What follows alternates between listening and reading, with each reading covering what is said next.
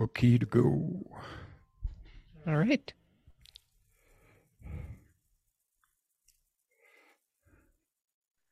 So, are all the hands raised that were raised? Uh, Or Nic- missing anybody? I think Nicole put her hand down. Maybe she changed her mind. Oh, here she is. Ah, there it is. Let's go to Nicole because she was before Laura. Okay. And then we go to Laura. Okay, Nicole. You need to unmute yourself.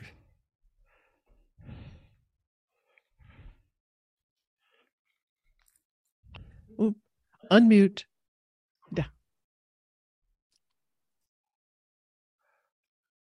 Uh, we still cannot hear you.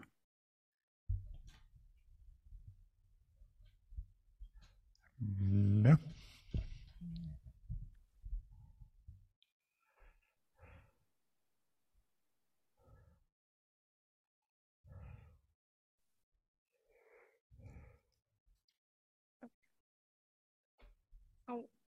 Oh, I heard something. Oh, did you hear me now? Yeah.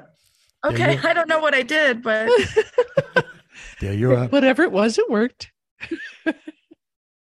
um so uh, this is my first time joining. I don't know anything about anything.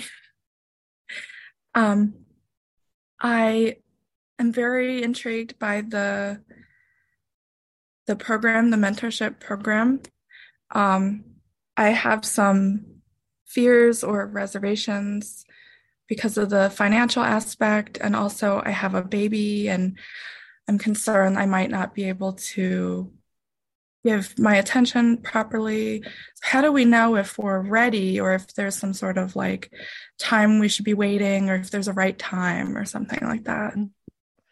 Um, anytime, anytime is the right time, and it it's totally dependent on you and your needs. And these are recorded. These are recorded and they are posted in the appropriate place, whatever that's called these days. Uh, all that's all that technical stuff kind of eludes me. Um, but th- you can always go back later. You know even if you can only join for a little while and then baby cries and you got to go you know that's okay. That's okay. You can come come back and come back in anytime and you can listen to it later. Anytime. Wait till the youngster's asleep and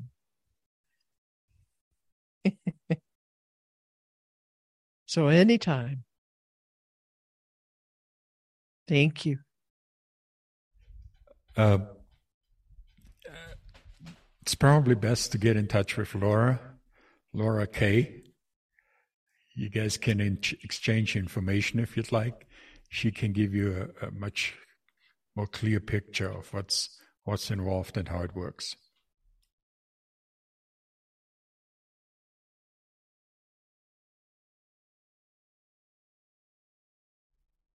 Thank you, Nicole. And Laura P.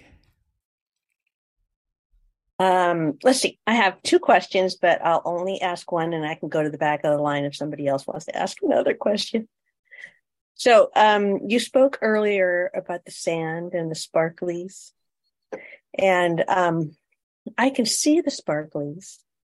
Um, and I can see what I would call life life energy, the and that looks more like like water underwater kind of feel like it's coming off of everything uh, the other day i saw little sparklies on me and i just i have a question as to life energy versus um well, how did i write it? Just a second. Let me look at my note over here. Shimmering field of awareness or um our consciousness. Is that is the same thing that aliveness um as the one why would one look different than the other? One looks shimmery and the other look more like uh, everything's underwater energy flowing when we see things with our spirit eyes, We're using what the ancients call our inner library. And it's often connected to the third eye, but it's it's really a total body thing and as an energy uh, energy field thing. So when we we have a spiritual experience or we're doing a ceremony and, and we see something on the spiritual level or maybe a better word is perceived. Not everybody's a good seer. Sometimes they hear they hear it or they they feel it like touching it uh, or smelling something or even tasting but as their spirit senses uh, get more and more developed then we have stronger sense, senses at first like a lot of people are very visual in our culture. So the spirit sense of sight might develop first in them. But somebody else it might be the hearing. You know, you never know. You just you just got to see what comes and and work with it. But uh, little by little, they all get developed. And when we'll use this the sight as an example, when you see something on a spiritual level, you're seeing with your spirit senses, you it's the information is getting translated. It's coming in and it hits your field, it goes into your system, and it gets translated by your own inner library. And these are symbols that you have collected in your life. They're not everybody else's symbols. They're they're uniquely yours. They used to be in a tribal sense with small tribes that don't get out much and and meet other people.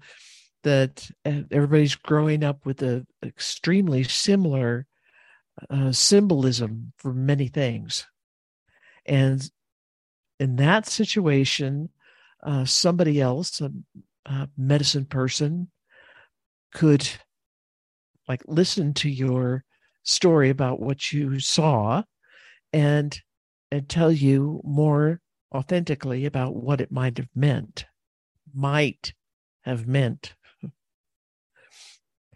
but really the only way that we can tell what it really means is from the feeling the feeling energy that's underneath the picture what is the picture trying to represent the feeling quality of that. What is it trying to represent?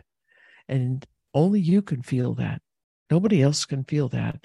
To anybody else tells you they can analyze your journey or your dreams or your spiritual events and analyze your symbology. Don't believe it. That's that's all make believe that only only is maybe getting close to what it really means in a in a isolated tribe.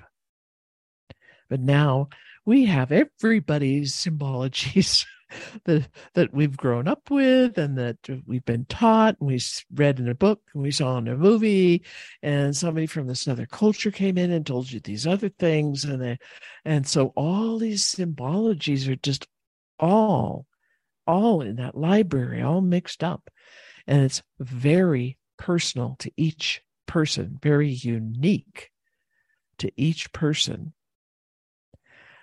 So when everybody's telling their stories about where they've been in, in the class and what what kind of a trip they had and they you know they saw this kind of animal or this kind of thing or saw this on the wall was uh, painted and uh, probably all quite detailed and beautiful and exciting and it felt like you know this this this. The feeling part is what's important. That's where the that's where all the information is because that's what first touched you. That information of what was out there the information of the sparklies who they are, what they are. That energy hits your system, gets into the translator. It does its best that it can to give you symbols that you, you feel like you're seeing with your mind's eye or with your physical eyes. And to give you an idea of what those things were that you saw. They're trying to describe it. That that that translator is trying to describe it for you as best as it can. But to truly understand it and get a total total knowledge of what it's all about, you have to go back to the initial feeling. And that is under under the picture. The picture is trying to describe it, gives you hints maybe. but it's the feeling. All the information is in the feeling.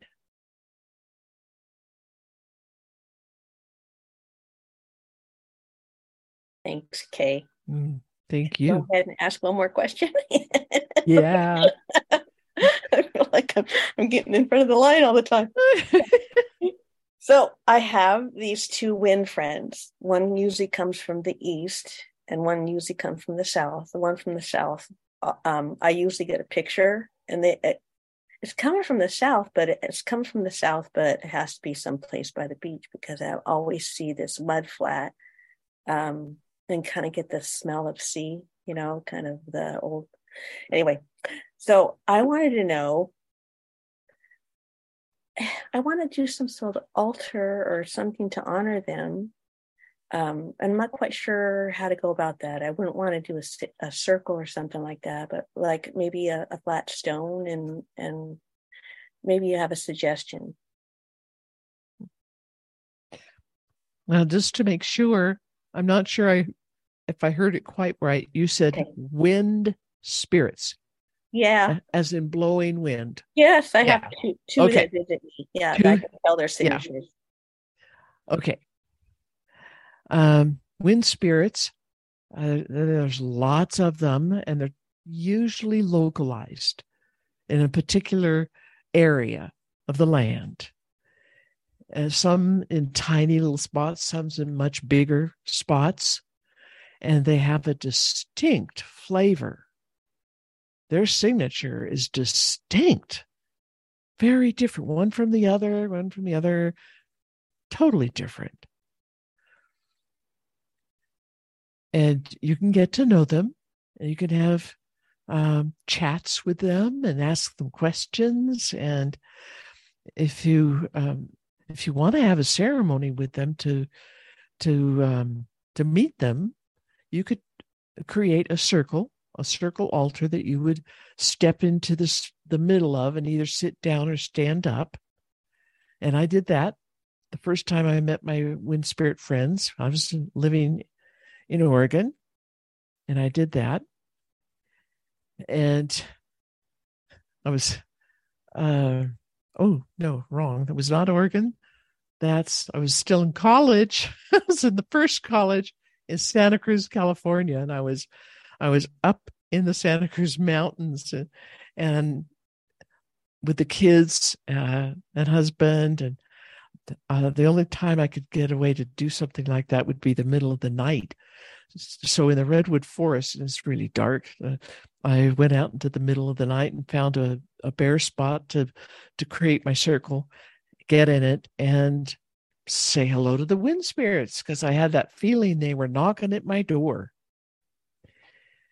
And so I did that, and here it comes. standing there, and I could hear it in the redwood trees. It would blow in this one over here for a while, and then it would move to the next tree and blow for a while, the next one, and then move back and around, and and then it came straight at me. Nothing else was moving, just where the wind spirit was nothing else moving. Distinct feeling. That that wind spirit is distinct to that that area. So if you want to to just honor them, um, like on your altar for, yeah, uh, something that would represent them. It could be something that you create yourself. It could be, you know, like if you don't have much room or resources, and, and you can take a little teeny piece of leather or cloth or even paper and draw or paint um, something that represents to you. It, rep- it represents them or a specific one, that one, and then another drawing for the other one, whichever you feel. It's whatever you feel. And you can ask them that you would like this to represent them specifically on your altar, which is a that's a big honor. That's a big that's asking a lot for a spirit to a spirit. So it's you're giving them a great honor. And sometimes you may want to offer them something like a, a Native American, North American Indians, and, and a lot of South Americans do it too, from what I've heard, um, is a spirit offering of food that happens particularly while you're eating your own meal. You just take little pieces of it and you put it on this little bitty dish or a paper or a leaf or whatever and and put it on the altar or put it in in a special spot and and give it to them. And they really like that. Sometimes they want something in particular. So if you if you feel if you like with your spirit ears you're listening to them feeling you might feel water they like an offering of water they would like that gift. We can't really say what they do with it, but they're honored when they get it. Uh, that I know. they really, really like it. They might like something like chocolate, you know, or who knows? They'll tell you if you ask, you listen, you feel for it. Wind spirits when I first felt that wind spirit coming at me, I could feel it in the bushes.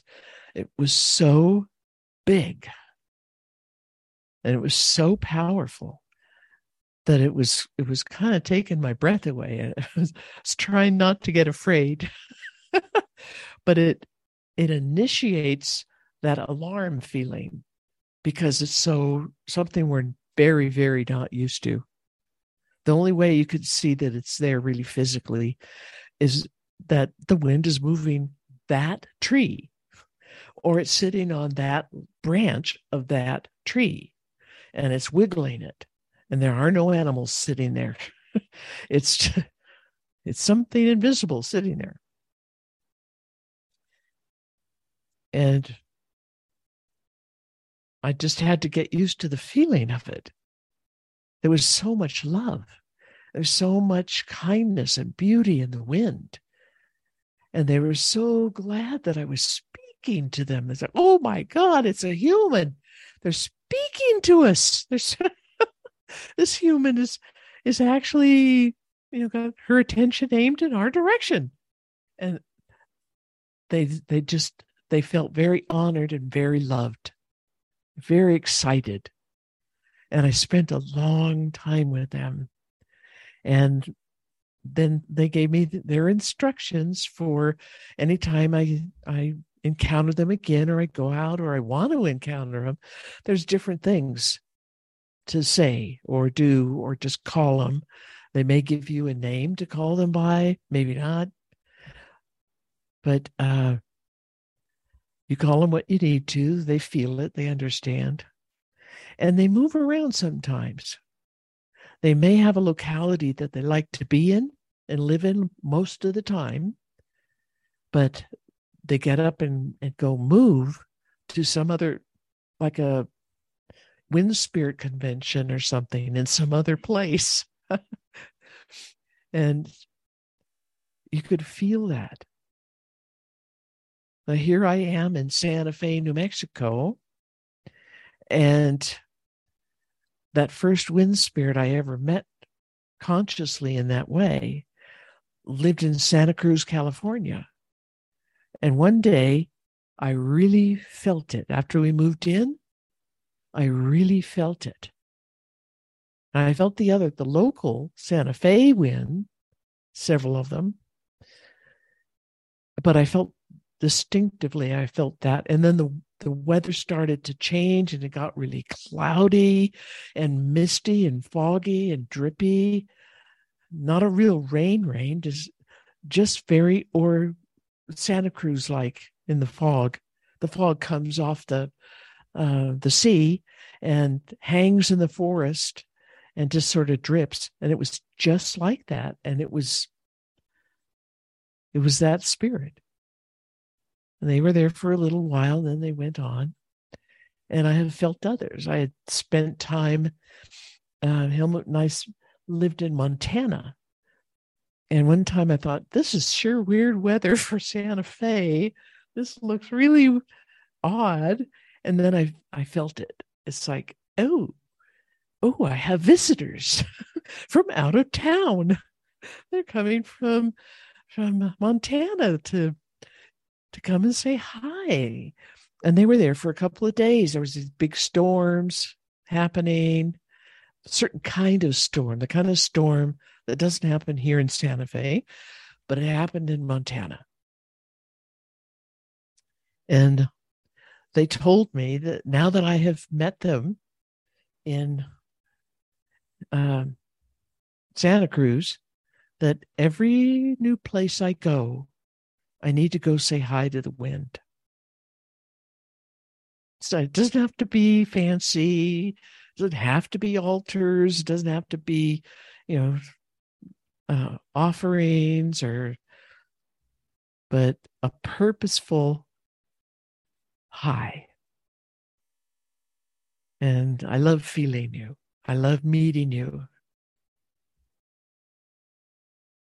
And sometimes they talk a lot right then. Sometimes they they don't. You know, it's all different.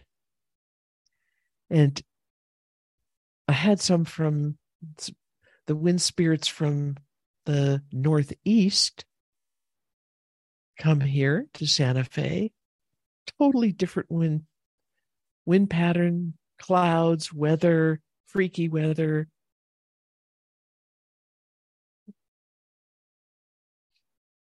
and I've, I was I've been able to feel their signature, realizing the land. They were telling me the land where they usually live, like way, way, way north in in the frozen north, or in the south. That was a lot of years ago when I did that. So I've met a lot of wind wind people since then. So every time we get thunder and lightning and winds and storms and clouds, rain, snow, it's it's an exciting uh, I don't even have the right word for it. Sometimes it's a visit from somebody far away. Sometimes it's the spirits that live right here doing their thing. And Santa Fe clouds true Santa Fe clouds are really distinctive. They look distinctive, they act distinctive, they feel distinctive, very different than anybody else, and clouds from any place else, wind spirits. So it's all a matter of attention. It keeps coming back to that. I hear students say that all the time. It's all about attention again, isn't it? Yes. Yes, it just had just happens to be all about attention again. So I try to pay attention to the winds, the sky, the clouds, the cloud people, thunder people, lightning people, wind people, rain and snow. And I honor them. Always honored. I always honor them in the gratitude ceremonies which some of you have heard.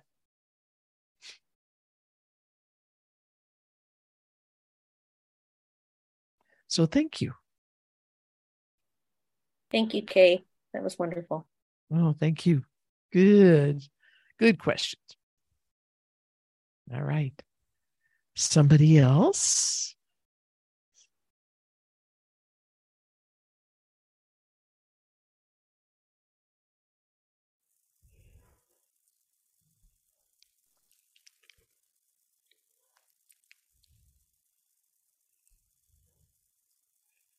Are you trying to unmute yourself?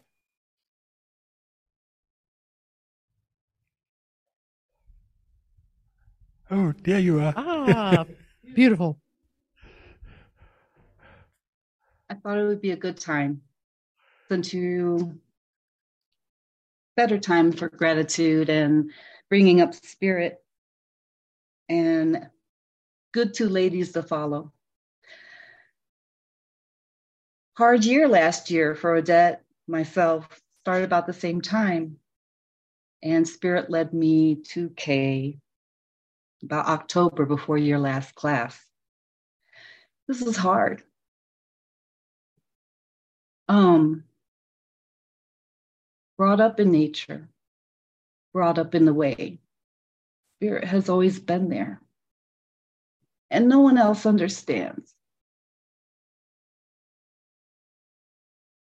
So, um, fell asleep this last year and started Walking Dead. Things led me to that. A lot of hard times. And facing things are really hard. So you pick up that mask and you put it on and you be what everybody else wants you to be because you can't let them see. And then you realize you're really sick. You need help. And you look for help you can't explain these things to people. And so you look for folks that might know. And Spirit felt me Kay. Well, I sat on my little cell phone and I listened to her two hour testimony on her page of how she felt or how Domenico felt her and her cafe story of his big smile and it was pleasing to know that she had guidance and someone that taught her. Because I didn't have that. But Spirit's always been there. So I started turning on. And Kay says, Who are you? What's your song? Lost my song. Couldn't find it. And Kay, you're so beautiful and patient. And how you sat right there, and I'm trying to find that song, and you're like saying, Where is it? Come on, the birth of your child. Well, no, that didn't pick it out. Kittens? No, that didn't pick it out. Turn off the TV. I'm done. I find myself in November, didn't get into your class October. I find myself in November and well, we know we had a lot of asteroids or things falling from the sky, didn't we? Sky was lit up in November. Boy, was she talking. And we had a lot of things falling from the sky. Anybody else looking up at that time? Woo! Boy, sky was talking. What did Kay say? Live your life like the frog. I listened into that nonsense and this beautiful blue streak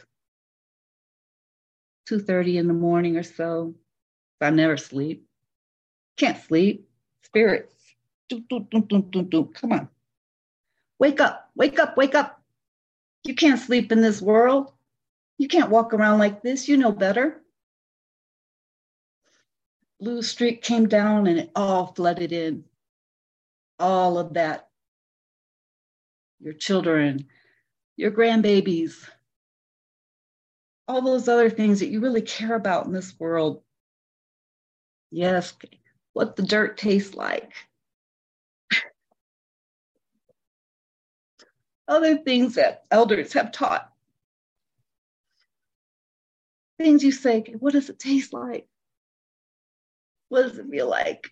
All flooded in. And then early that morning, sat out there in my chair and became that frog. And my lily pad is pretty nice. And I I like my pond. It's small. Start living again. Start living again. And of course, um, my beautiful partner sitting here with me. My he loves me. this 17 year spouse of mine coming on the ride with me. Yes, he knows my love of nature. His pockets are always full of rocks and dirt.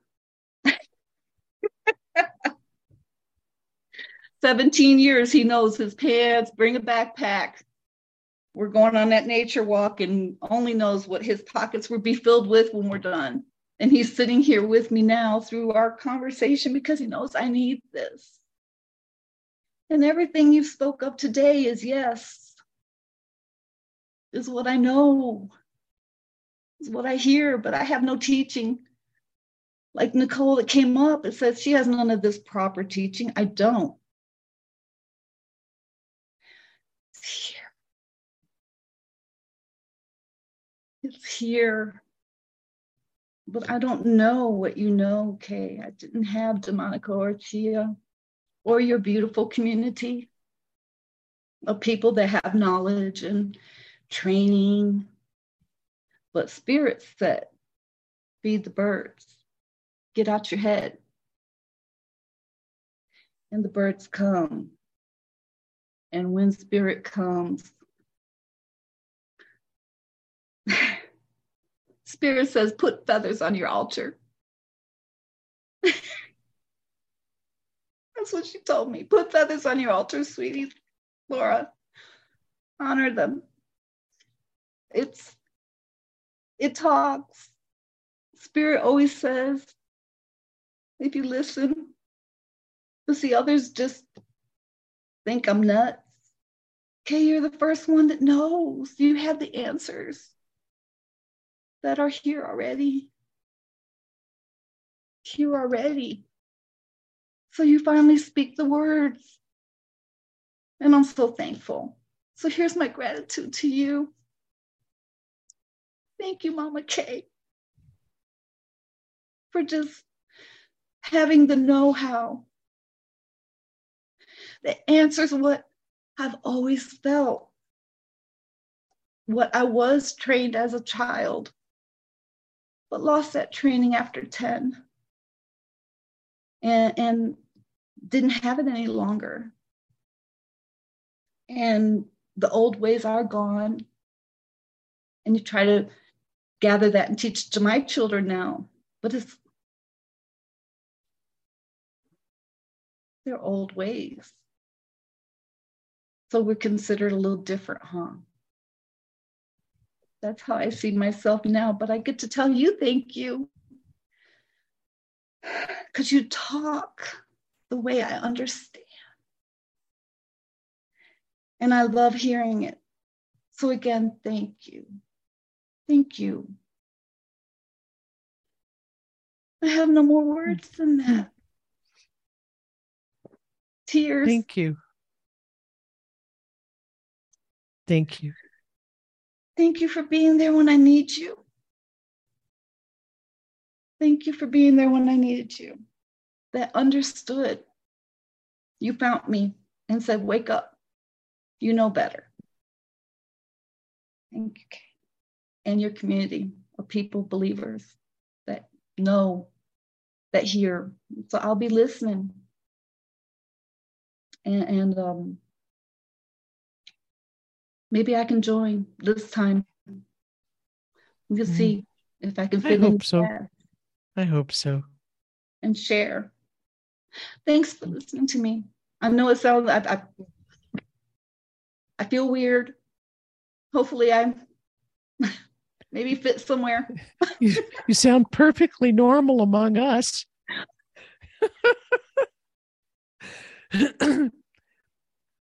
yeah. Bless us all. We've we've I've had some other students, the other people who've come along from time to time that um, seem to have some of their spirit senses working, but nobody has ever told them um, that they exist. And they think they're a bit on, they think that, you know, they just did a real wacko. and I grew up that way. My parents were preoccupied, we'll say. we'll be gentle, we'll say preoccupied. So even at a very, very young age, I was a lot on my own. And we had a forest around us, little little forest, but it, you know, it was a forest. And I'd go out there and dig in the dirt and play, you know, house and forts and um all kinds of whatever I could think up, you know, like little kids do. And talk to the the bushes and the trees and the dirt. The they were my friends. They were my friends. And that's that's what I uh that's what I listen to the most the the muggle stuff that came out of other people's mouths or my parents' mouths or the you know neighbors, siblings, whatever. Uh, I just it just didn't fit with anything about me that I was experiencing. So I just uh, was like, eh, you know, bugs with you. Okay, we'll, we'll go back to the forest and get ourselves, you know, lost from other people. Sometimes I'd take my dog with me, but that was chancy because she could run away. yeah, we understand. We understand.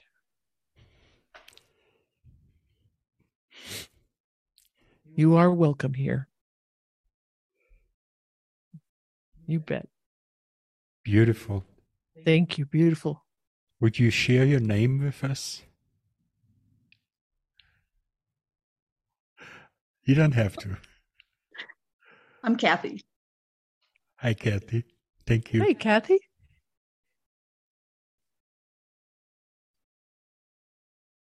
Okay. Nicole.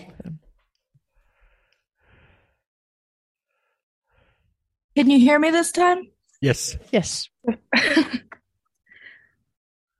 um, I had had a question earlier, but you ended up sort of touching on it a bit, so I lowered my hand, but I figured I would ask just to make sure I'm totally clear.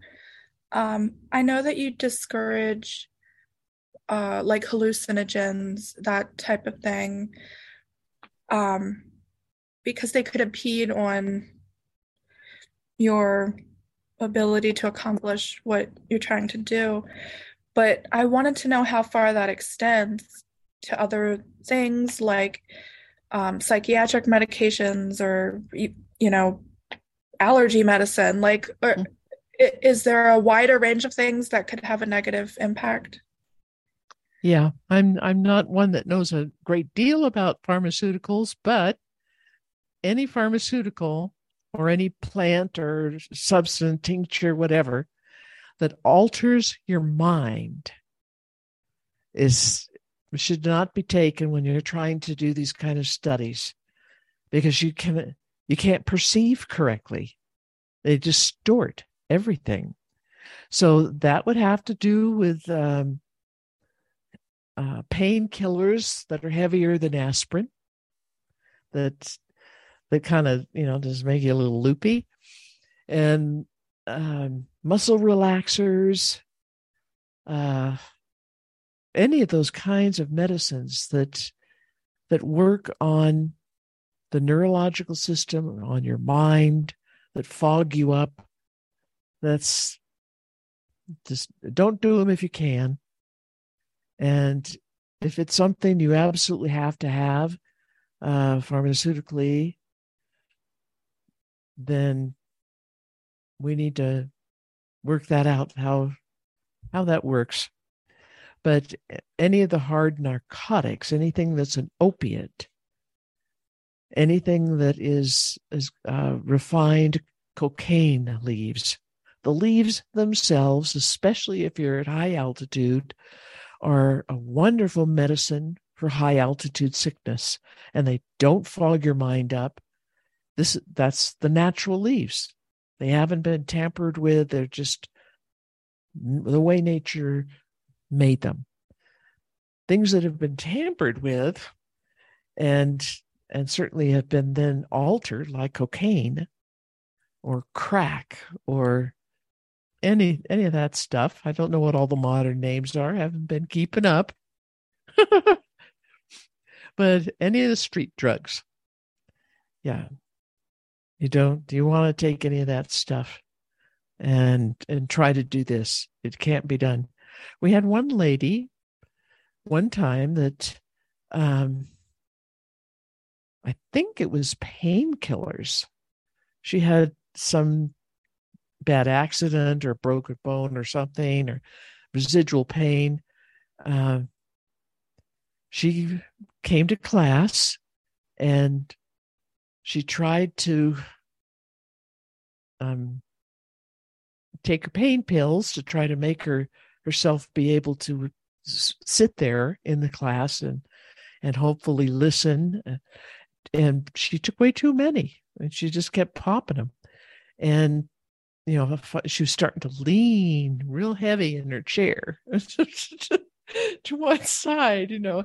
It's like everybody's just wondering what what what um turns out when we when we found out the truth she was eating way way way way way too many of them beyond any good prescription level and Helmut had to drive her back to where she was staying and tell her, you know, get your airplane ticket fixed and go home. Go home and take care of yourself. Because she just, she couldn't keep it together. She couldn't learn anything. She was disruptive. Uh, she would start talking in the middle of of some time of the day when she shouldn't have been talking. You know, somebody else's time to talk or silent time, journey time. So I had to send her off. That's the only person um, that I purposefully had to send off. I had one other guy, I don't know what he was on, but um, he, he was uh, he was an, enough conscious that he knew he should dismiss himself from the class, and he did. That guy was actually a doctor. So you never know. You just you, you know you can't judge and you never know, and you can't expect things ahead of time. Uh, it, things just happen the way they happen. And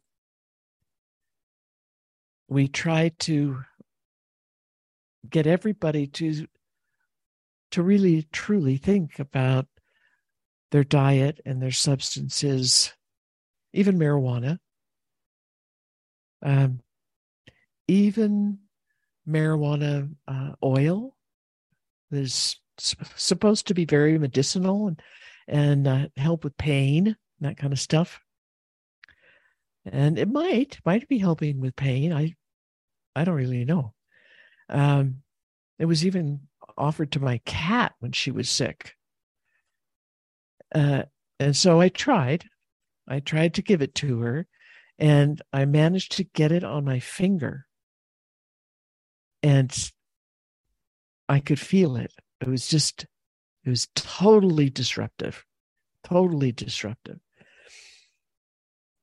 So I would recommend no marijuana products at all.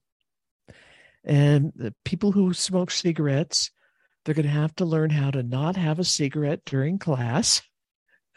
Hopefully, they're not uh, smoking quite that many that they could wait till break but in in some of the small spaces that we've been in even for them to take a break, go outside and smoke by themselves, and they come back in, there's a heavy smoke smell. There's a there's a heavy residual smell that is uh, bothersome to a lot of people. So, best not to have even cigarettes. We do use native tobacco. We're not um, Sometimes we have pipes and we smoke it. There is that, but that's a whole ceremony into itself. It's not just smoking it, it is a ceremony. It's very rare. And the rest of the time, we are using it to help build altars or to make spirit offerings. And that that is appreciated highly by a lot of the spirits. They really like that.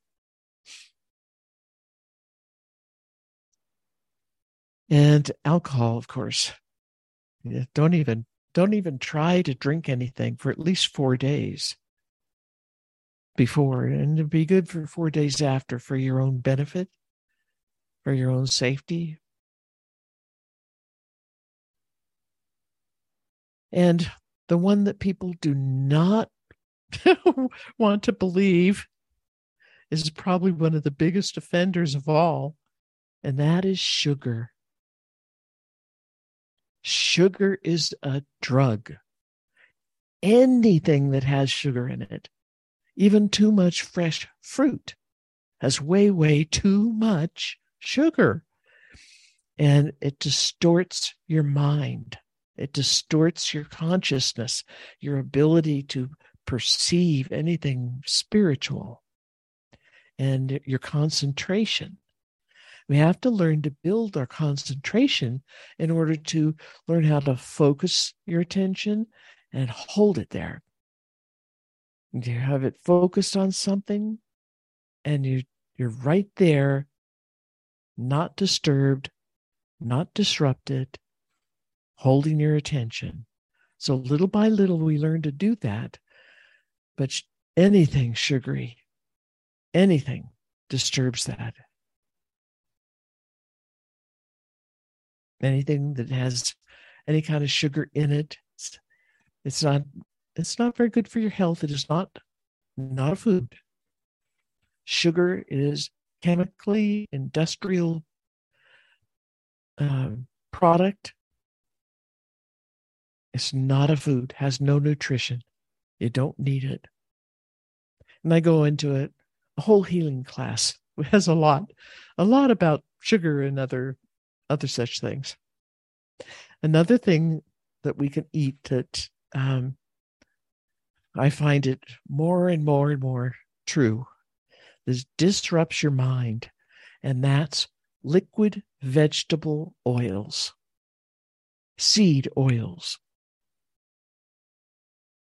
They're liquid at room temperature. They come from plants, seeds mostly olive oil sometimes for some people the avocado oil that's that goes bad too fast. Don't eat it. If you want an avocado eat an avocado. But you don't need the oil. But that disrupts your capabilities to do what you really want to do and accomplish in a class like like these classes. To do what we do to open up our our spiritual part of our being so that's not empty anymore and we're actually using it and having fun with it growing. Those are those are things that have to be paid attention to first.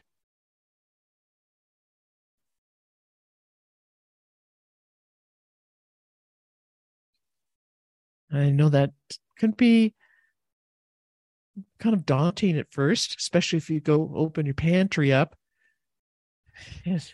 or your fridge and count all the things that have these substances in it that you should probably just throw away. I wouldn't even give them to somebody else. I, I that's just, you know, I wouldn't even give them to my own enemy.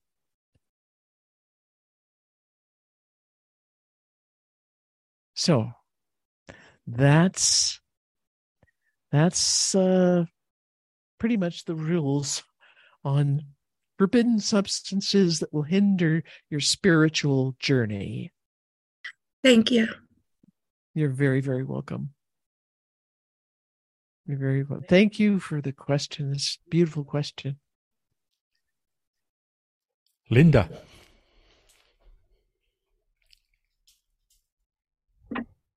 Can you hear me okay? Yeah. Okay, great.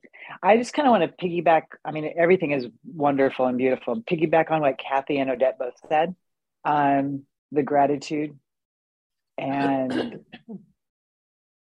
listening to the videos because that's how I just listen to the library and listen to the videos and have them going. And Kay, your voice and your stories and I did call your song, and I, I, I learned my song, and I found my song, and I, I can recognize my song. But like listening to one of your talks the other day, and Laura said it, um, it was like it was like it's your song calling, and it, it, it like the big light bulb went off, and it was like my song has been calling me here to find you to to hear you and like listening to the videos and i would be at, at work so the video might not be on but i'd have my headsets in because i just couldn't get enough.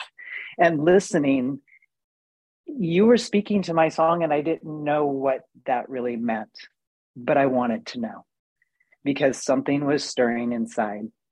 And yeah the, the feeling of crazy because in the world of the major muggle bubble and trying to explain this aha moment of something that you've said and people just look at you like I, I, say it all i used to say it all the time and then that also has come through with the teachings. It's like i'm from another planet. Am i speaking another language? I feel i'm from another planet. And i've been saying that for years. Um, now i'm understanding and i can't wait to journey and find out what that planet is. Um, the gratitude and the thank you. And uh, again the unconditional love in that muggle bubble i thought that i could i knew what unconditional love was and unconditional acceptance. And this week i had this amazing experience with two total strangers. Um, it was four women so it was another woman that i knew. And these two total strangers and the level of trust and sharing and how how comfortable they felt sitting with us and opening up and just sharing some really deep hard things that like in passing in in say even 2 years ago if if they one of them would have said oh yeah i did 9 years in prison. I did 11 years in prison i could say okay i'm going to have a conversation with these women and i'm going to i'm going to work really hard to understand and and accept them to really just be there and feel and like I knew them. And it was so beautiful. And I mean, it wasn't to, I don't think it was to the trust level of a giving a hug. I talked, I, I thought of it and just kind of let it be because they, I, I felt that that they weren't ready for that. But I heard them talking down the hallway saying that they were supposed to be there. We were supposed to be having this conversation and it was it was so beautiful. So thank you. Much gratitude much love. And if you could speak just because like i said i thought that i knew unconditional love had no clue and still learning it. Um, so if you could speak on that that would be amazing. Mm-hmm. mm-hmm. indeed. A favorite subject really. Mm-hmm. the pre-flood egyptians say in they have several different creation stories, but this is the big one, the, the favorite. That um, Oset Sept, which is Black Isis, the great goddess, the creator of all things, that was there before anybody else was was there. She she existed. And no form, just her beingness. the first thing that she birthed into this universe to make this universe was love. She birthed love. And out of love grew the one that weaves the world into being, takes that love and weaves it into things more physical.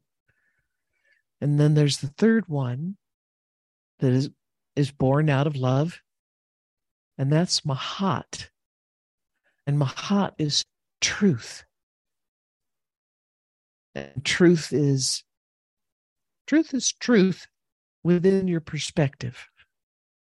So Mahat means truth, but perspective also, because what is truly true at her level of existence and the beginning of of it of our physical world doesn't look the same as it does now. And to people who are here now especially. So love and this is true unconditional cosmic divine love we're talking about. That's born first. Everything else is grown out of it is made out of it. And every song that is created, every song that she created is created out of the love. So your song, our song, their song, everybody's song is created out of love. It is love. This unconditional love. It has no conditions whatsoever. It is just happiness and joy and beauty and appreciation and acceptance. Out of unconditional love is birthed unconditional acceptance. And that's that's a phrase worth thinking about unconditional acceptance. So, when we have unconditional love, we have unconditional acceptance. And that's showing the love, the appreciation, the love of your aliveness, of your existence, of your beingness, of the adventures that you've had through eons and eons and eons as a song. Your vastness, it's the connectedness of all things. This unconditional love is connected to everything, everywhere, all through time. Even the people we we have deemed uh, very evil. You know, say Hitler. That's a good example. Still giving Hitler unconditional love and acceptance. Doesn't mean you have to approve of anything he actually did or was responsible for, or any of his minions were responsible for. But his existence his song, his aliveness. And when you get far enough away from the physical life that uh, you have a different perspective of truth, and you realize that he accepted to take that role on at a spirit level. He accepted that role, knowing what that that was really going to mean, what he'd be doing, in order to teach himself, but everybody else, to give them the, the journey that they wanted so that they could learn these truths. And that, that includes all of us. It, it includes all the people that were in a, a concentration camp or any of the other horrors.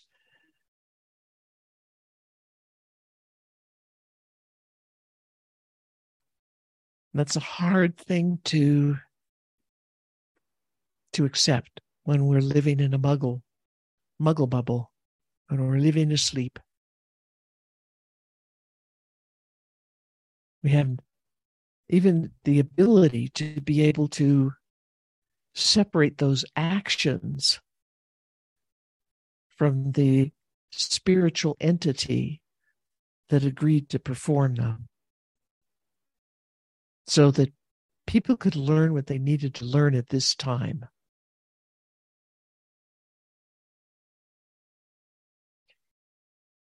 In the muggle bubble that we grew up in, what we know of as love, it's called love, but it is attention and affection.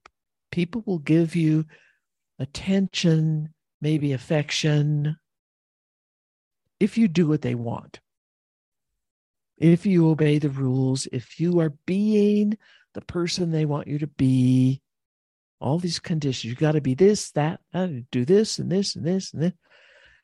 And then I will love you. I will give you the attention. I will give you what looks like affection. But it's not unconditional love.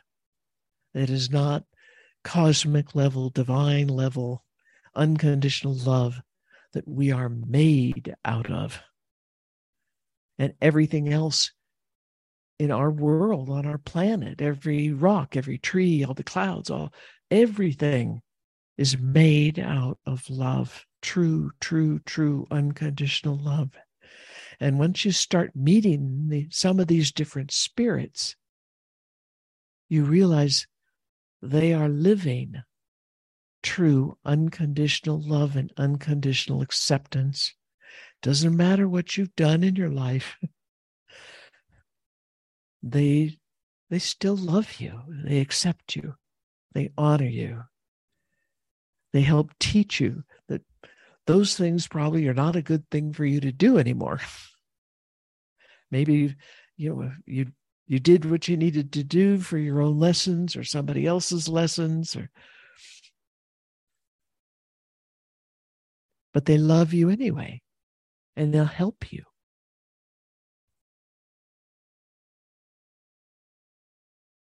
unconditional love means there's there's nothing holding back there's there are no you don't have the reins on somebody else.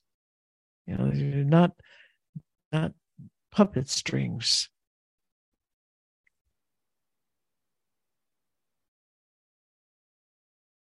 You're free. And you're free to love. And they're free to love. And we can show this love. We can learn to feel it and share it. It's another thing that we learn about the world out there is the world, all these other songs, they're so at the drop of a hat ready to give you love and acceptance no matter what you did. You might have just done some really horrible thing and you're all wigged out and you run under the tree and you go, oh, tree, tree, tree, help me. They will. And they know exactly what you just did.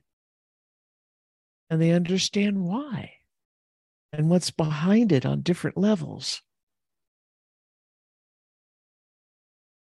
But they're there to help you and love you that's part of what they are. My whole backyard is full of rocks. Sometimes, people might think it's a little excessive, but my motto is more rocks. Get more rocks because I understand them and I love them. I really, really, really love them. Because, like water, they they take on all kinds of energies They take on the sunlight, they take on water energy and wind energy and earth energies, all those, all those different earth energies. And the rocks hold it and hold it and keep collecting. And they collect history and they share it with you. They shower you with it, especially if you ask for it. They shower it with you. They can give healings to you.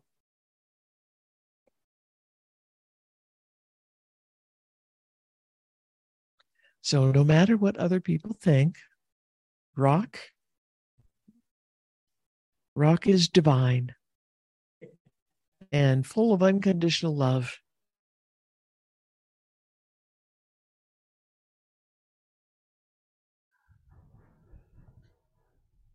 Thank you, Kay. It's beautiful. You are very, very welcome. Thank you for the question. Thank you. I want I'm so happy to be here. happy to have you. So happy. I want to throw something in real quick for everybody who mm-hmm. thought at some point in their life that they were crazy or aliens, which I was one of. I think it was Krishnamurti who said, It is no measure of health to be well adjusted to a profoundly sick society.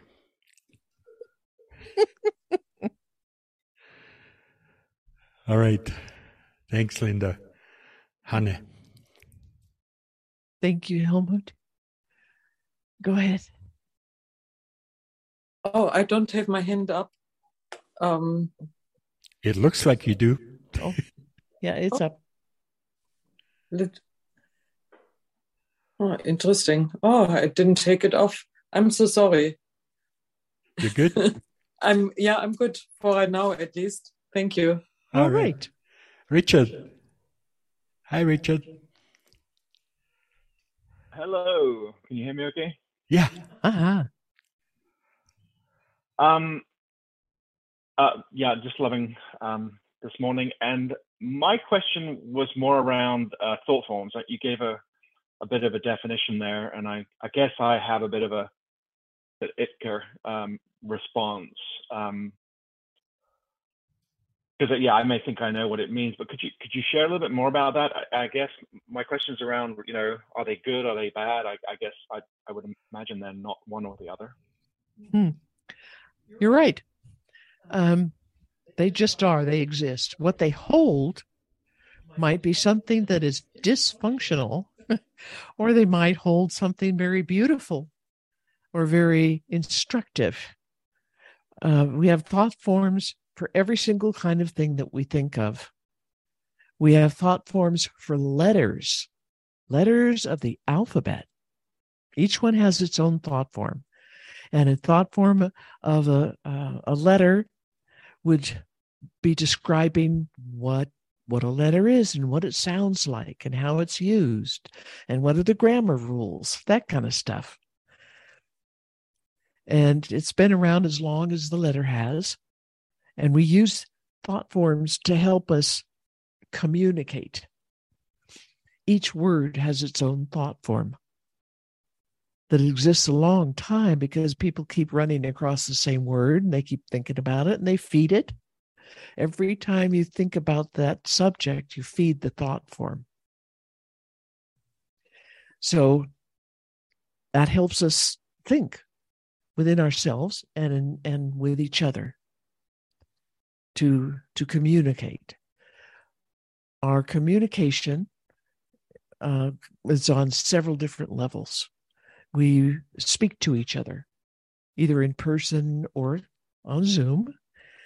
And we um, write letters and notes and books or whatever. And someone else reads that. We just communicated with them. We just gave them that, that information.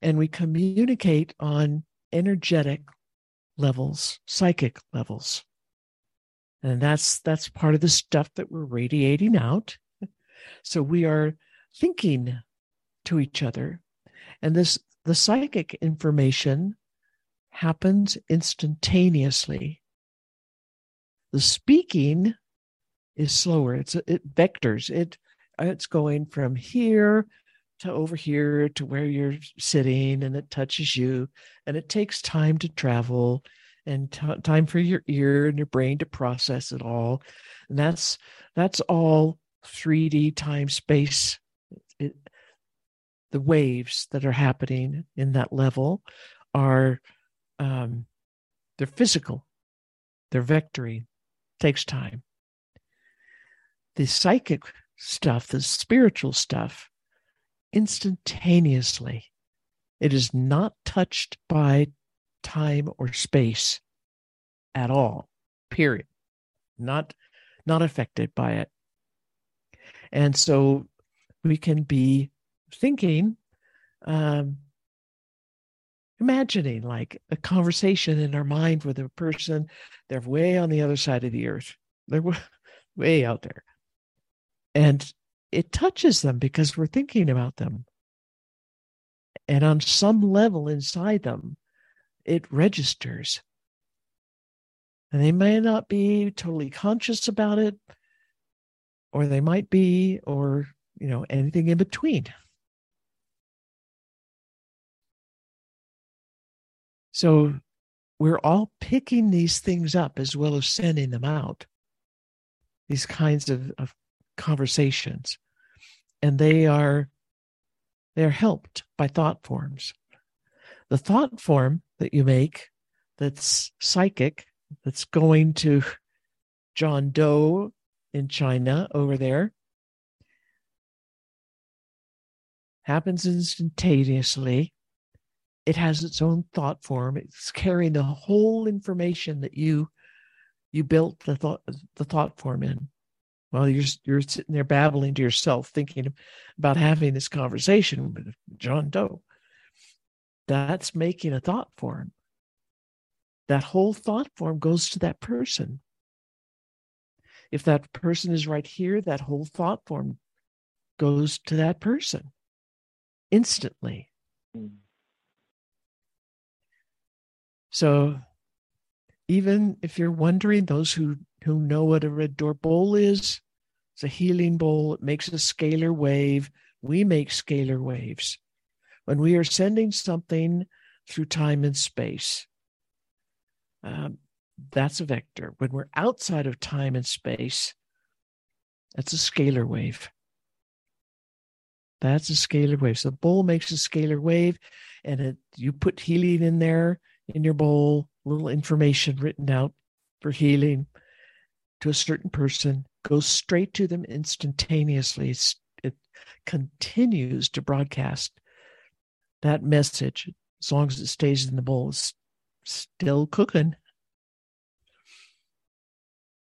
So we live with all these different things going on with these different kinds of of thought forms even with the bowl you are creating a thought form with the bowl and helping the the bowl's helping you send it and it will keep sending it which is a really convenient thing it just keeps doing it. Yay. That helps us a lot.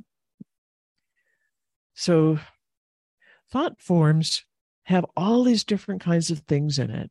And our personal thought forms you know we're we're babbling to ourselves an awful lot in the middle of the day and the night and any time.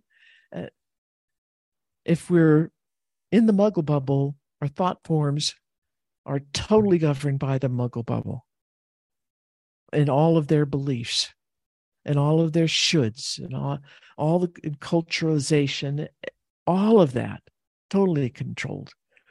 So if you're all angry at somebody and you're making a thought form uh, at the moment, of course, that thought form is full of anger.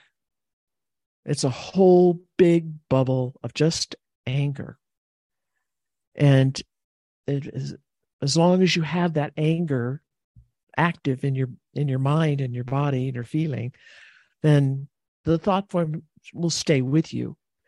But it will attract other thought forms of like kind, which that's, you know, that happens uh, in the spiritual uh, psychic level of things like like with homeopathics and stuff like that of like kind. In other words other angry thought forms that were never yours to begin with but you attract them. And they attach together and make a bigger thought form. And then you feel even more angry. It's still attached to you and and you're still going on and on and on about what you were thinking about in your mind, babble, babble, round and round and round and round and round. And you could think about that like in a big city, a big crowded city like New York City, with all these different people, lots of thought forms, some of them very benign, some of them, you know, maybe somebody just uh, spent the day in one of the art museums and they're they're in love with all the paintings and they're full of of their painting excitement and the joy and and the, all that from the the art of it all the beauty of it their thought forms are are are all beautiful and they'll attract beautiful thought forms and any thought forms like that that are in the museum will get attracted to them they might drag some of them with them as they leave the museum. Others stay there in the building. Same with an angry thought form. Say you, you know, you were in a bank and and somebody had a bad bank day, very angry, throwing a fit, leaving all this anger everywhere all over the bank. It soaks in the walls and the floors and the air and, and the people. Uh, and if you go in and are susceptible to that, you know, you're like maybe just on the edge of of having an anger thought form or something, you'll really attract that. Just the whole bunch of it will just boom right to you and feed your own mind, your own thought forms, your blind beliefs, and you'll think up things to be angry about from from 20 years ago or 30 years ago. If you don't have any really good thing to be angry about, like real recently, you'll find something. Or maybe it was something you you saw on the internet or on the news, and you could be angry about that. Oh, that works. And and so you're feeding the thought form, the thought form's feeding you, and and round and round it goes, and it's bigger and bigger and bigger.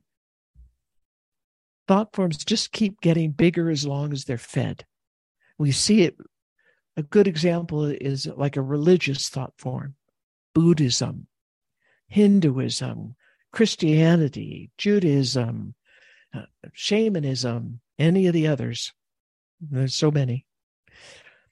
They each have their own historical thought form that's has been around for who knows how long and gets fed all the time, constantly fed. And when you you step into that thought form, you know, you step into the bank and you step into that bad thought form. If you feel it, you could just move right out of the bank. Go, woo, I don't think I want to be here until this gets aired out. Flush this out. but as a muggle, they don't know what they're feeling. They're too asleep they don't know that they're catching this like a germ, this anger thought form, they're catching it. Or maybe you walked into the museum and and you're right there with the, the art lover and then and other people that you know are appreciating it and then getting all excited about different artists. And, and you step into that thought form. That's a whole different way of thinking and viewing the world and feeling. And and art and love and beauty and you know all this. Ooh so exciting.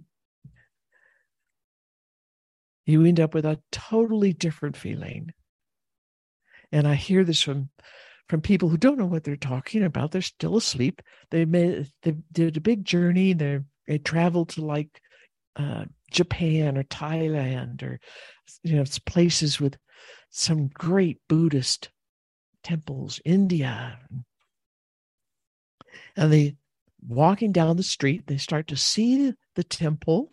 They can feel it at that point. If they're aware, they, they know they're feeling it. If they're asleep, their their body's getting, you know, them picking up the signals, they're not consciously aware. But once they go through the doorway of the temple, the thought form is so strong that they usually feel it. And that's what my teachers called uh, the entry room. You know, it's like your foyer. It's the entry room to the thought form. And it's got all the good things. they put all the really good things about the religion in the foyer so that people will see that, feel that first. And they're all in it. And they're they're in the feeling of it, the emotion of it, and the, uh, they can get swept away and not know that, that that's what swept them away. Same with the bank, with the anger. You could be people could be angry for days or weeks or months from the from an event like that and not have a clue that that's abnormal that uh, that that's what happened to them. They ran into a thought form. So that's a that's a good starter lesson for thought forms.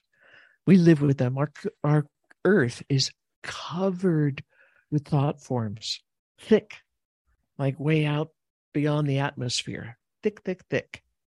Spirits have told me they they feel them, they see them way out out in space. we've we've made lots of them. Some of them aren't so good, some of them are. But we have a we have a lot that are really nasty. You can ma- imagine like in a war zone or a place that's had war after war after war, like World War One and World War Two, and and all this little bickering that that keeps going on.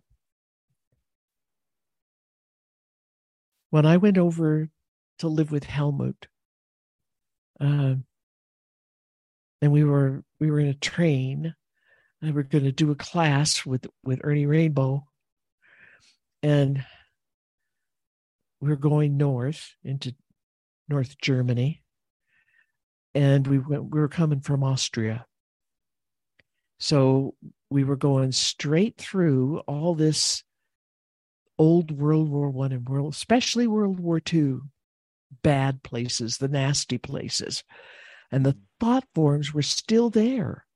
People keep feeding them. The thought forms are still there in the buildings and the land. And it was mile after mile after mile, solid, just solid.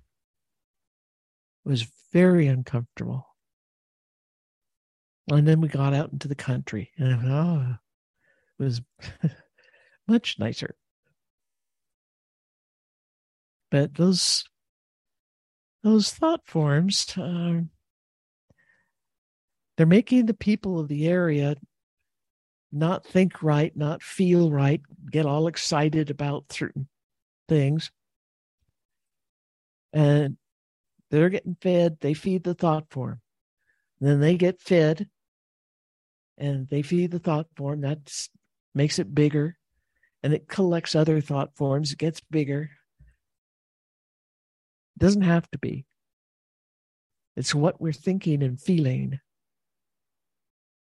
And we have a choice. When we're asleep and we're in the muggle buggle, we don't have too much choice. We're because we don't we don't understand the mechanisms and we don't understand how how the energies really work what they are what this this thought form stuff is. And how it transfers so much energies and information to us. But when we're really awake we have the choice to not think that way not feel that way not not bother with dwelling on on any of those things and we can even energetically scoop them up and ask the Mother Earth to open up a very special doorway to its heaven. That thought forms heaven. Whatever kind of place that is, but to open the door and let this stuff go through to where it belongs. Its own its own kind of a home. And we can we can actually clean the thought forms out of an area. And we do that every time we have a ceremony, we, we clean the space, clean the thought forms out of the space, out of the things in the space. If we have to go to another another spot, like um, I don't travel a whole lot. It's not always an easy thing for me to get away with. So, uh, granddaughter Hannah, mother of great grandchild, she was getting married. She wanted, she wanted me. They asked me to do, to uh, assist to do the wedding, facilitate, and do a Katasi wedding. And so I, of course, of course, you're going to do that. But um, in going to these different places, the first first thing I do, as I, I'm seeing it from the car and we're approaching, I am thinking about thought forms, you know, and getting them all collected and cleaning them, like doing a healing, cleaning them out of the space and the, the physical things, the building and all that, and asking the Mother Earth to open up that door and lovingly send them through. You don't force them, they're never forced, but you don't have to because they see what looks like heaven to them. And it's much nicer than this place, much better food, much nicer environment from their point of view. So uh, off they go and the door closes behind them and they can't come back into this world.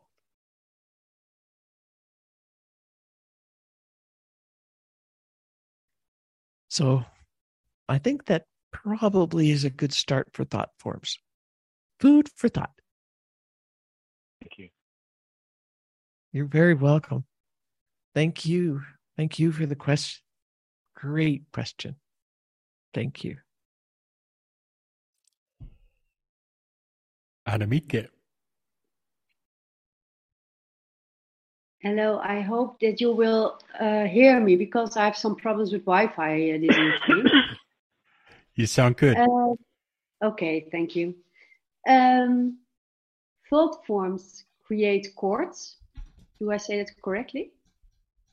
Um, say it again. Thought forms create cords. Is that is that an English word? Do you know the chord. chords, connections? Chords. You know, like the Chords. Oh, chord. chords. Chords. Sorry. Helmut and I had that trouble when we were first married. Like, what'd you say? I know. I didn't have the trouble. I thought a chord is a chord, but I think my pronunciation is not very good in that point.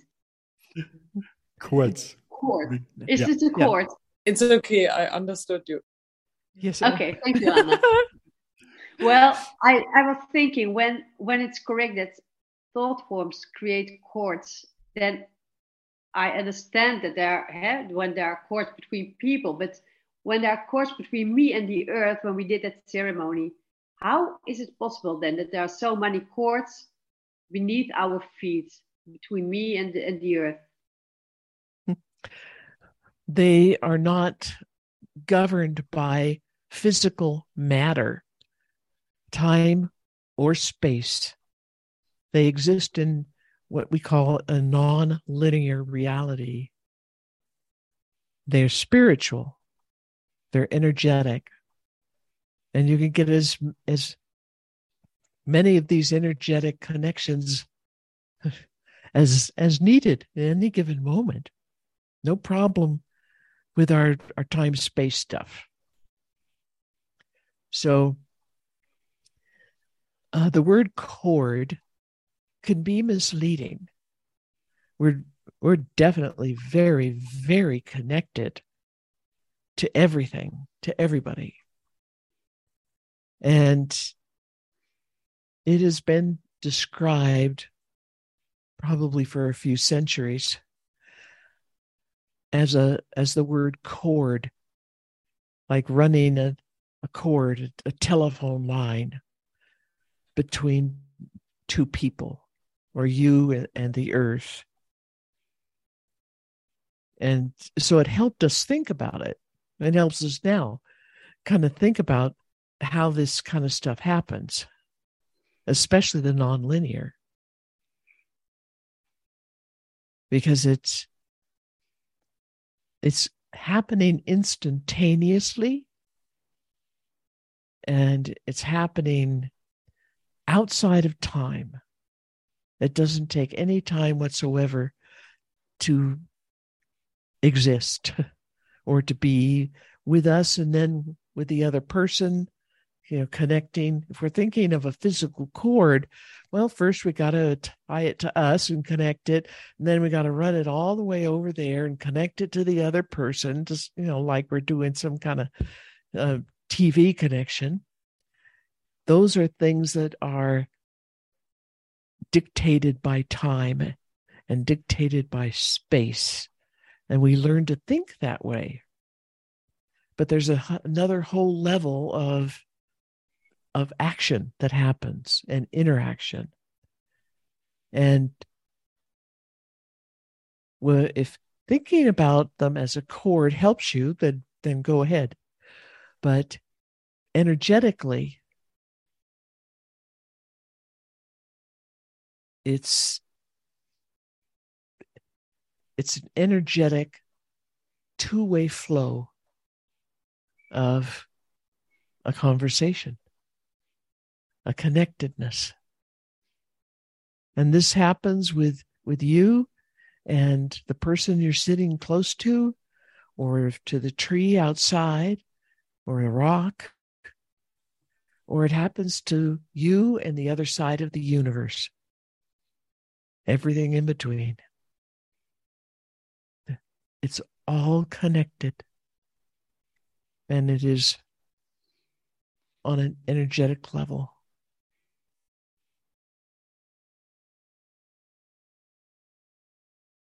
Does that help? Um, I was thinking about it. I don't know wh- whether this is a good moment to ask it now. Uh, so please say to me when it's not a good moment now. But when we did the ceremony, the forgiveness ceremony, when with, with um, to uh, to cure the, the cords or, or to or to to cut the cords, there were a lot of a lot of cords between me and the earth, and that I didn't understand between me and people i understand but not between me and the earth. Why should i have to cut them? But it wasn't um, i was frozen so i had to cut them but i couldn't understand why why there were um, why they were there why they were there. That's um, that version of the forgiveness ceremony is from uh, pre flood Egypt. And it's translated into English, and they're using the words cord to describe the connection. And it it does make it a little simpler for your mind so you don't have to get so jumbled up in your head trying to figure out what that might look like or be or exist. But in these cords, the cords that you are instructed to find are the ones that are disruptive, that are sick, that are, there's some kind of inappropriate energy happening. And you want to straighten that energy out in the ceremony, or you want to cut the cord. And by having that picture to use of a cord, where the energy's flowing down and back on a cord, and you could cut that cord and send it off into Mother Earth's door or wherever. It helps your mind make sense of it.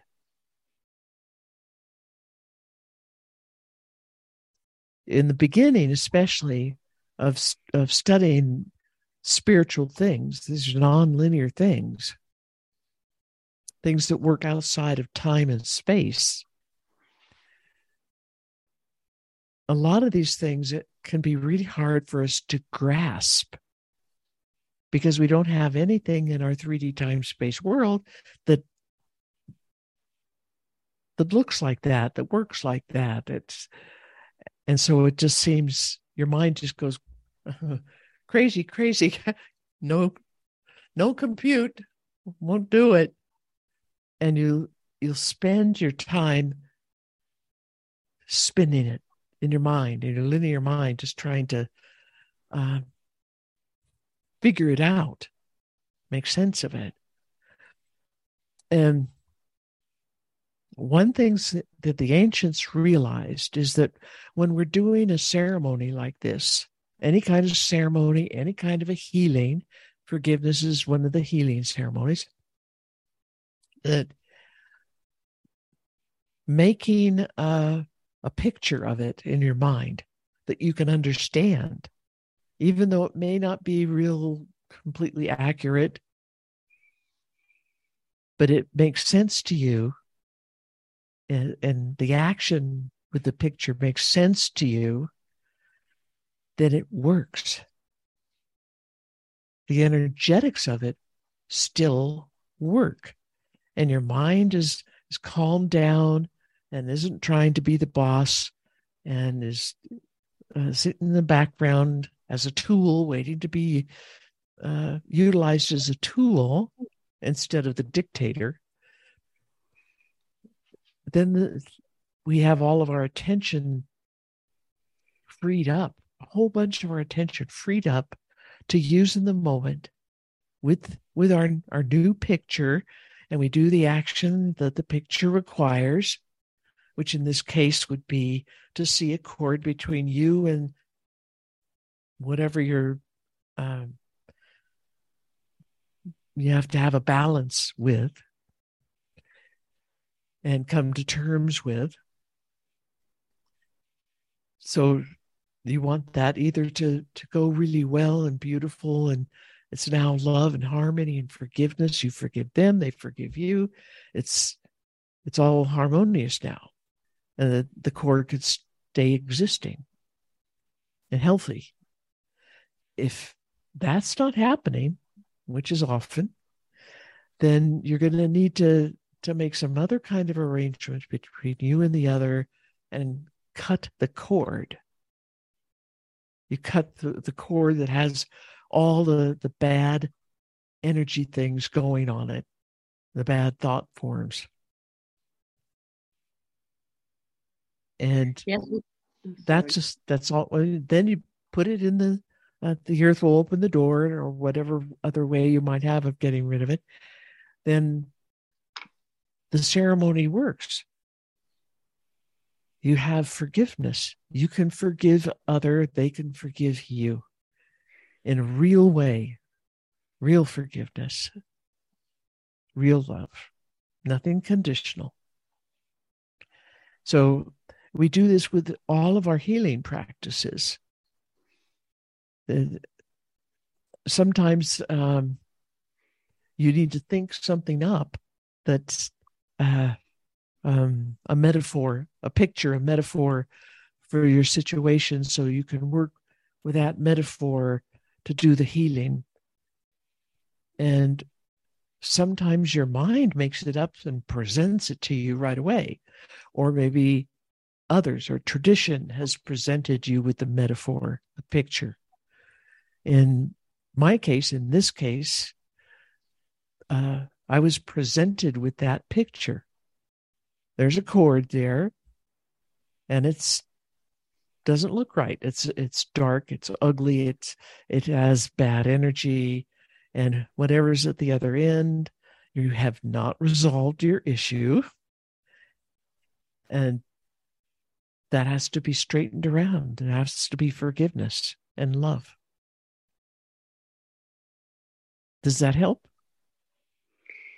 It was between me and the earth, there were so many cords, and I couldn't understand because between me and the person that I understand, but between me and the earth mother, why should there be so many cords? You might have been looking at the healthy cords too. Only you can tell that. I can't tell that from here. Only you can tell that. So instead of just um, put it's like you put a filter, an editing filter on your perception. Okay, I'm old. I know I got lots of good cords and I got bad cords. I'm only going to let the bad cords show themselves. So so that my spirit mind can see the just bad cords and what's bad at the end and what resolution has to happen. And I can't tell the quality of those cords from here. Okay. Okay. Yeah, you're the one that can tell. Yeah. The, you're the only one that can tell. Yeah. Okay. And it's in the feeling. It's in the feeling. You could you could redo the ceremony, or at least part of it, and set up the situation again, knowing a little bit more about it, and ask these questions. Okay. I have a tiny other question. Is it possible to, to ask? yes, yes. I'm just um, starting with the red balls. Just starting. I uh, so I'm looking to um, uh, films or to movies uh, you made, and I'm uh, now I'm walking with the ball sometimes from one room to another room. But I read you have to wait six hours, but it feels that it instantaneously works. So when I put it in another room, I just have to wait a quarter and then it already works. But I read somewhere that I had to wait six hours before it would work. So, how does that? When you're setting up the bowl for the very first time, it may feel like it needs to take a, a, a little bit of time to. Uh, it's like it's talking to its environment. It has to introduce itself and find out what everything else is and and settle in. And even when you've moved it, it only loses a percent, one percent maybe.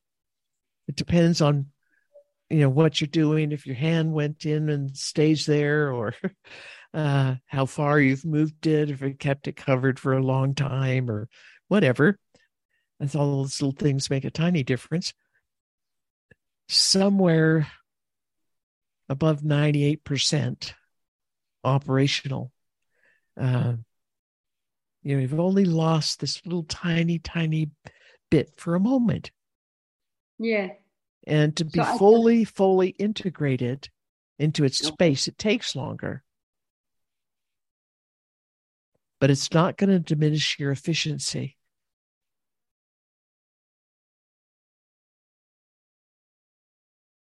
Okay, thank you. Good question. Thank you.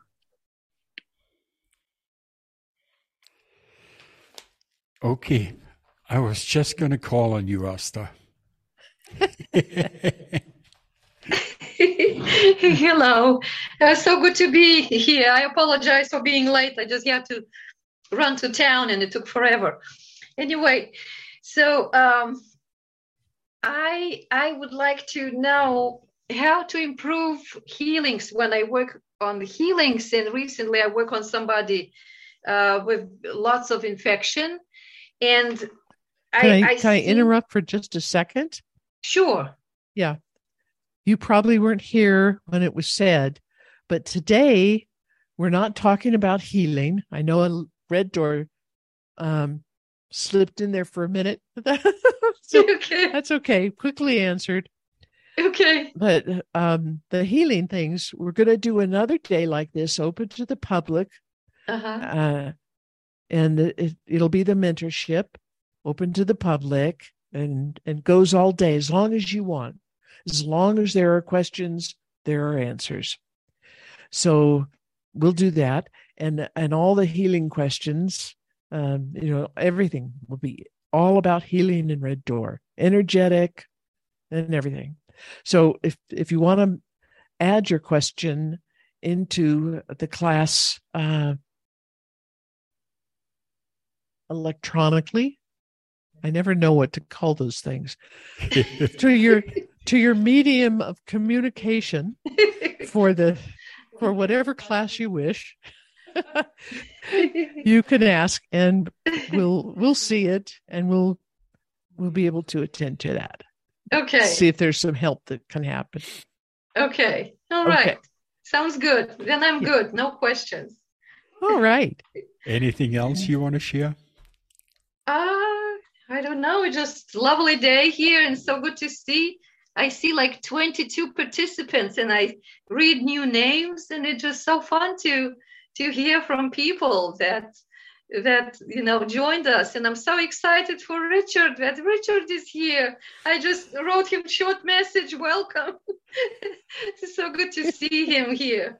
Yeah and i'm, I'm really excited. I even forgot that it's public public mentorship okay well thank you thank you for doing this this is amazing yeah You're very welcome. We're loving it. yes Yeah, we're loving it. yeah beautiful The, Me the too. ancients say this is the time to tell it all. yeah You can't keep it secret, and you can't keep it secret at the threat of death, which has happened for a lot of centuries. Yeah So it's it's time to bring it all out. And I know some things might get a little uh, harder for for the new newcomers to to really understand the whole thing. But if you if you need more understanding of something that's been talked about, do ask, do ask, and I'll try to um, bring that up to speed. Yeah, this is really a great space, a very safe space, and nobody's weird here because we just hear you. We understand all your, all we came through all that. I, I myself personally was all so many tears, and we didn't have that beautiful technology that we could see each other. Other, we were on the phone, and and sometimes all you hear just you know somebody's crying, slurping the nose. and we didn't know each other when we came to Santa Fe first time. We, we saw each other first time and we were able to hug each other and it was just amazing. So yeah, you guys very, very lucky to be here. Yeah, and we are happy to have you too. Yeah, so thank you again. Hmm. Thank you, Asta. Thank you. I want to I want to also ask Barbara if she wants to share something. Can we can we have a short break? I guess we have a short break. I think I just looked at the clock and I thought, "Ooh, it's been a while. I wonder what they, if their eyes are bubbling over there." Okay, it's Short break. short break, five minutes, and We see you then. see you in five.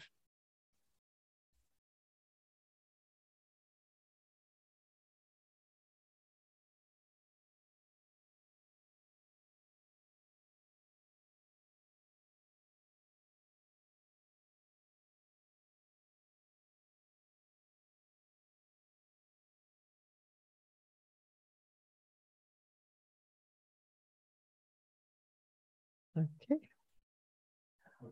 Okay. Barbara, she is probably one of the least ICTA people, as- along with Kay, that I know. Hi, Barbara. Oh, Helmut. oh, it's good to be with you. Um, well, yes, I have. Um, you can tell me if it's okay to ask questions about this, but I would like to ask a few questions about the symbols and how it sounds as though my understanding, but it's been a long time since I've asked or thought about it, is to talk about them to people. It's okay to be talking about them now that they're, I have them hang them in my house. And when people come over, you know, sometimes it says, you know, like, what's that? And so just wanted to make double check and make sure I remember correctly that that's okay to talk about them. Hmm, you, me, see that I heard this correctly. Weaving symbols. Yes, I'm sorry. Yeah. Uh, it's probably my own ears.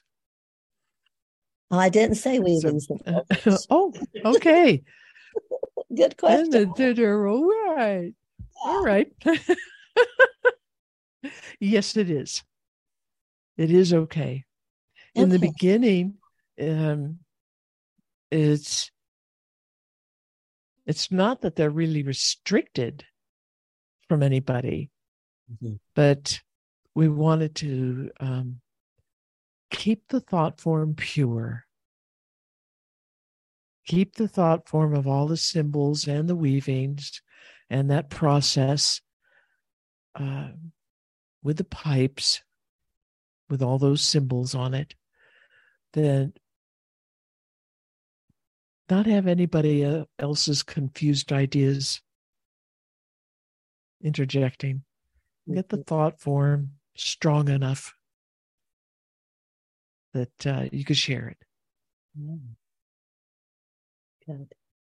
Okay, so and uh, and the other question about that is, um, Jillian was over here the other day, and uh, I had um, the 10th, the symbol about new sciences up on the refrigerator because I thought he would like it. It was his eye level. And he really just pulled at it. And uh, I realized he was trying to get it off the refrigerator and I was doing something. So I forgot to go back and get it off and give it to him. But is it okay for me to be just having those vibrate around him? Oh, yes. Oh, yeah. Oh, I'm excited. I, I've thought so, but I wanted to make sure. Um, and he really loved your gratitude ceremony. I just wanted to thank you. Like, and how he, old is he today? 20, he'll be 20 months and on the 15th. But I was listening to the gratitude story uh, ceremony, and he came in the room I was in, and he just sat there and listened. And then he looked at me and said, Happy? And I said, Very happy. And so he listened a little bit more, and his mom was having a hard day. And he just went into her and said, Mama, happy? And she didn't try to say, Oh, yeah, yeah, I'm okay. She she was quiet for a minute, but I felt like I could shift her and I could hear her shifting into her joy for him. And it just really they just I could hear them going back and forth to each other and laughing. And so it was really quite beautiful to see that he really got it somehow. I mean, not somehow, but he really grasped and that's I've been wondering about how to teach him about song, and I feel like this is this gratitude ceremony and the song ceremony. I'm going to just have them play in the background. Yeah, yeah. The um, in the Hedekas tribe, the kids were open to that from from birth. Yes, their mothers would carry them and and hold on to them, and they they had a kind of thing that they did with the the blanket that that makes a a baby carrier. You know, it's, it's tied in knots in a certain way, and they would carry their children, even when they got kind of you think a little big for that, but uh, it keeps them close, and they see everything and they hear everything, and you think that they may not understand because they cannot verbalize very well at that age. Or maybe you know what you're talking about they they just wouldn't be able to really verbalize it all. But they they understand a lot more than you think. And they're receiving the energy of the teachings yeah. and they learn from the energy and they in the Hedekas tribe. They didn't have anything um, you know, like the modern culture to try to get them to to believe that the world was something it's not and to believe in your own asleepness and mm-hmm. they're they're open yeah. Yeah absolutely. I um so i'm really glad to get a, another thing i was i was another way that i might teach him i was wondering on valentine's day i gave him a a circle with a heart in it and his name he he knows he knows his name. He can recognize it. And so with a dot in the middle so that symbol that symbolizes the balance between male and female energies i gave that to him in a card because he was going to have that broadcast to himself of that circle with the middle in it and so i think i would like to i'm trying uh, trying to think of ways to let him be introduced and feel that's that's beautiful. Yeah. Symbols, visual things, hearing you talk about it, talking directly to him about some of these things. You might think you're t- going to talk over his head, but um, like I said when when the class started with the great granddaughter, our great granddaughter, two months. She's only two months old, or three three months old. Yeah, three months old. and she's picking her up at the, the, way she's the baby is laying on the floor on her back and she lifts her by the waist with her leaving the legs on the ground just bends her forward tells her to tuck her chin. Tuck your chin. Tuck your chin. She only said it two maybe three times. And and you saw the chin go way down. And her her mother picked her, you know, leaned her up farther and then slowly leaned her back. And then she knew at the point at which she could let her, her chin go. Well, she's, she already learns that language and she learns the energetic, you know, and yeah, I, that's, and he loves trees. He'll, he'll I'll I hug the trees in his front yard. They're wonderful. They're beautiful, and so he hugs the trees in the front yard. Um, but it's I feel like he I feel like he knows more than I do because he has much less garbage that he's ever experienced, and but because and he he is it's an amazing how much he understands. You're right. It's amazing how much he he knows. And sometimes I get the feeling that an older him uh, talks and in, engages with me. is that a is that hmm. possible? That's a thing. That's a thing. Um, identifying that as uh, an older version of him, that's possible. But it could be um, because you know you're talking to something outside of time and space. It could be him before he came into this life,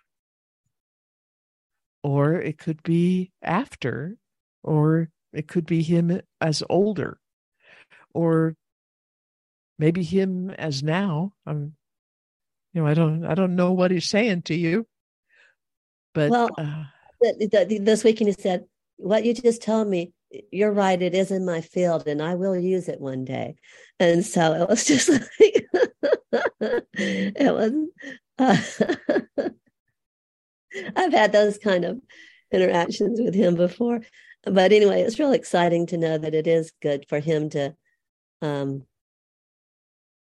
see the symbols and have access at eye level where he can really look at them or pick them up and touch them or things like that.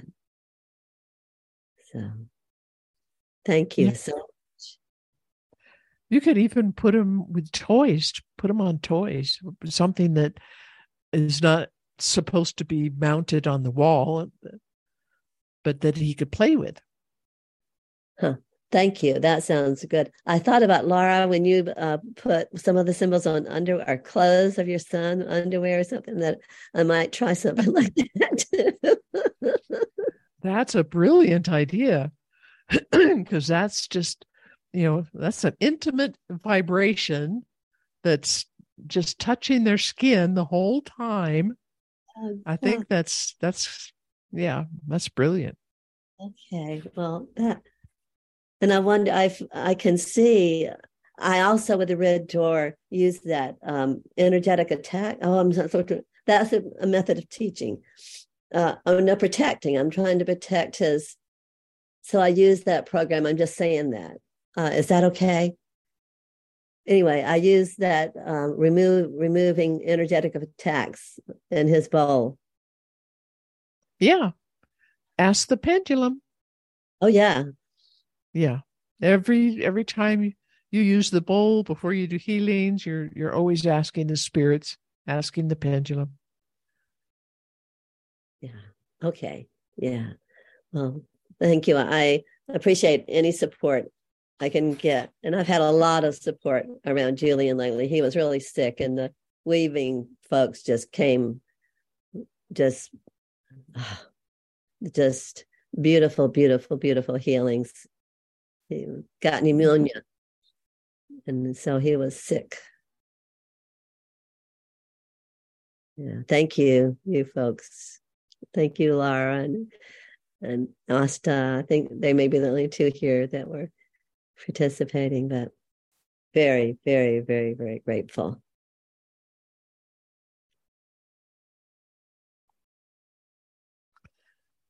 Thank you. Thank you. Thank you. Thank you. Thank you so much.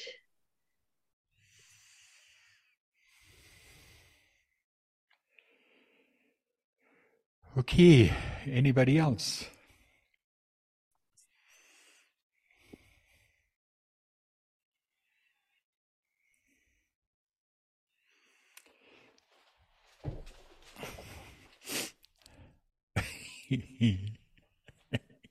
Yay.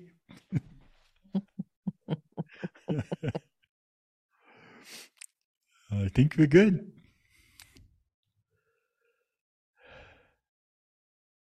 So I do have a question. So when we're doing the gratitude ceremony and we're feeling it, but we're also creating thought forms. Oh yes.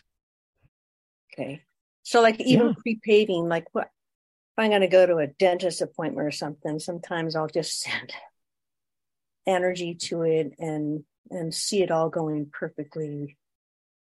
And it's then it's just going to that space and that energy is like vibrating with it, my thought form. I yeah.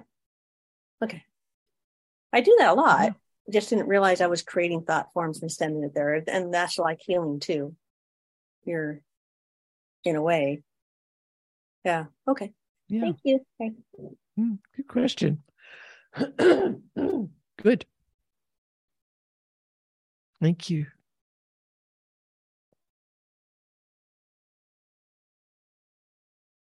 I can feel, I can feel you thinking some thoughts out there somewhere. There's still some more. Don't be shy.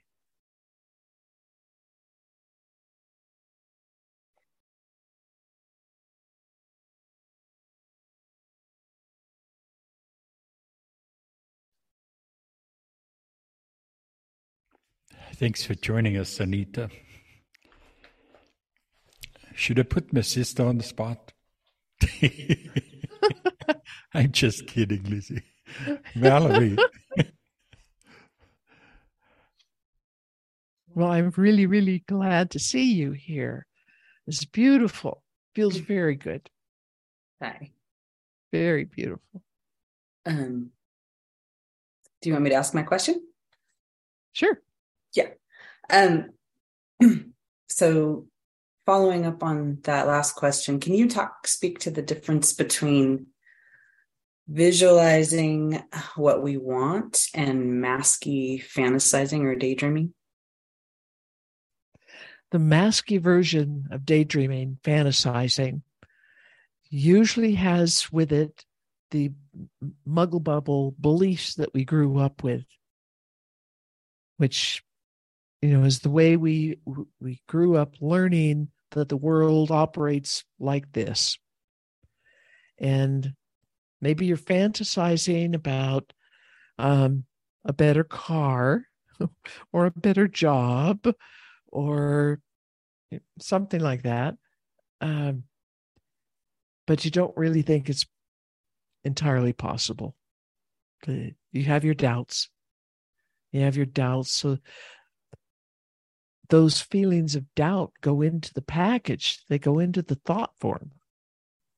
And that's what you're telling the universe is that I would love to have this, but I know I probably uh, could never get this. Oh, it's never going to happen. Or, oh, my boss would never listen to that. Etc. Etc. We we send the the negative counterparts to what we are wishing for. And even with a,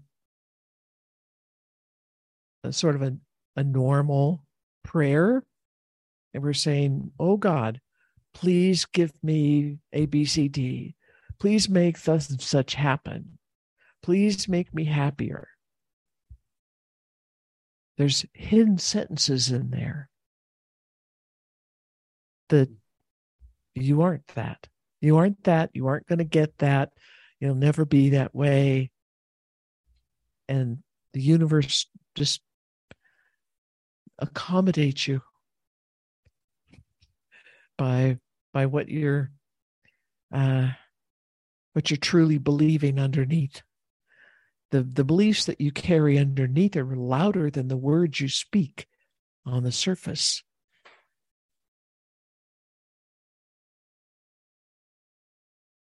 And we hear that in some of the, the other teachings around the world. Different cultures, they have their own way of saying that. But the beliefs that you hold, whether they, they have any integrity or not, whether they're right or not, uh, it doesn't matter. If you believe it's true, you hold that belief it comes out in so many other things that you are, are doing and, and that you are trying to create or manifest. So, what um,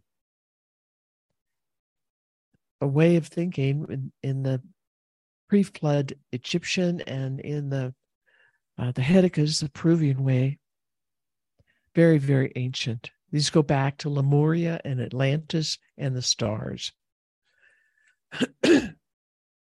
when you are talking to, well, something specific in the world, or you're talking just to the, the general world, cosmos, and saying, please, please give me this. Please, uh, I would like my world to be this way.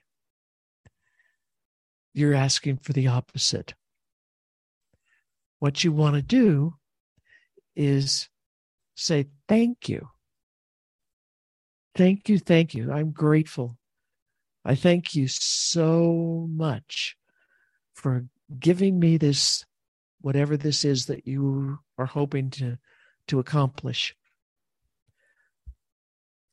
Maybe it has to do with the teachings or, uh, you know, with an illness you have or your family has, or it could be anything anything. The words are, thank you for this, whatever this is. Thank you for providing this. Thank you for having this in my life. And you feel it. You feel it with your with your heart and your whole body like it has already happened. And you picture it in your mind. Yep, um, okay, I've been jonesing for this book, and you know it's a it's really special and it's really rare, and uh, it only costs two hundred bucks. I don't know why everybody's so excited about that, but I would love to have that. So what you do is you picture it. You picture yourself holding the book. You own it now. It's yours. You own it and you thank the universe for providing you with this book. You love this book, you love them. for for giving you this gift. Thank you, thank you, thank you. I can't thank you enough. And you feel it. It already happened. And it's it's in the um Dead Sea Scrolls. The the uh, the prayers of Christ were written in that form and the prayers of Thomas. Thomas wrote about it specifically that this is the form you should pray in. You should feel this way. You should speak this way. And of course, um, that was edited out of the Bible that we are familiar with. So we we have to go to the uh, Hammadi's texts or the Dead Sea Scrolls and and see that. But it's also in the Hindu and the Buddhist and many other things. It was it's the way that we do things with it, everything that we're going to try to do and create or or manifest in the ancient Peruvian and in this pre-flood Egyptian. This is the way it's done. Even when we do healings on people in our healing technique, techniques, and I know I'm not supposed to talk about healing, but I'll talk about it really quickly. we picture it. We're doing the healing. We're we're in the middle of it. We're inside somebody's body, for, for goodness sakes. And they need a new gallbladder in a hurry. they need it bad because they're hurting.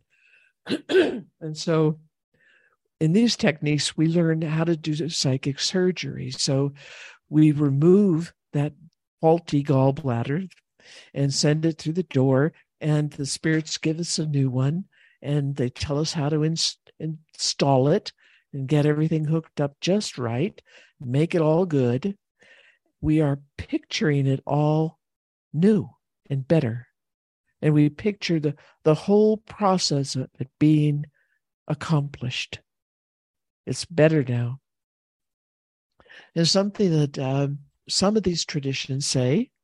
They'll do the whole healing like that and they'll go uh, it is done. It is done. It is done.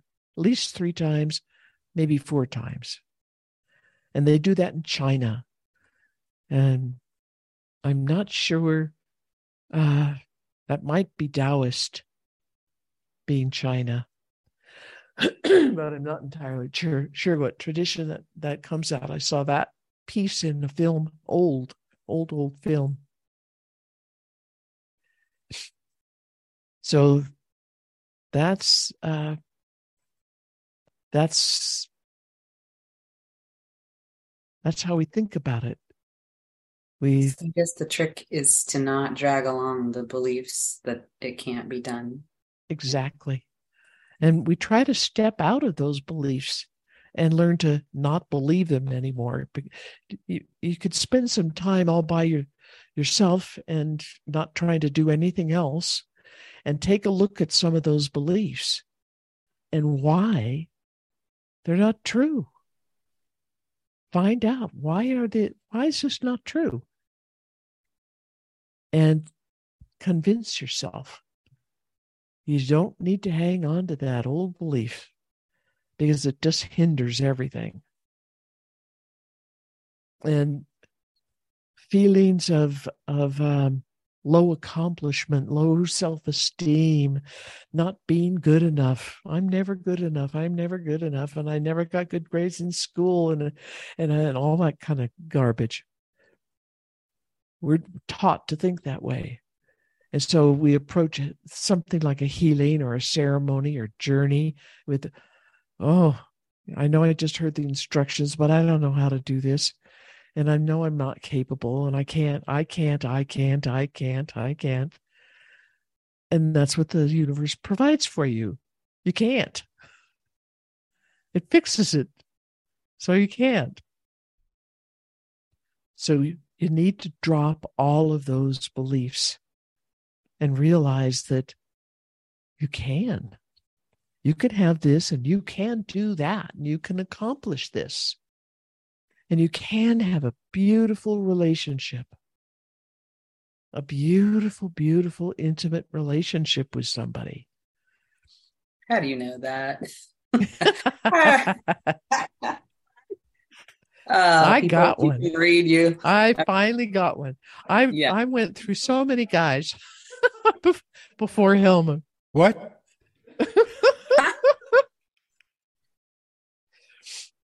and I got to say, they're all. Well, one was a nice guy, but he was sick,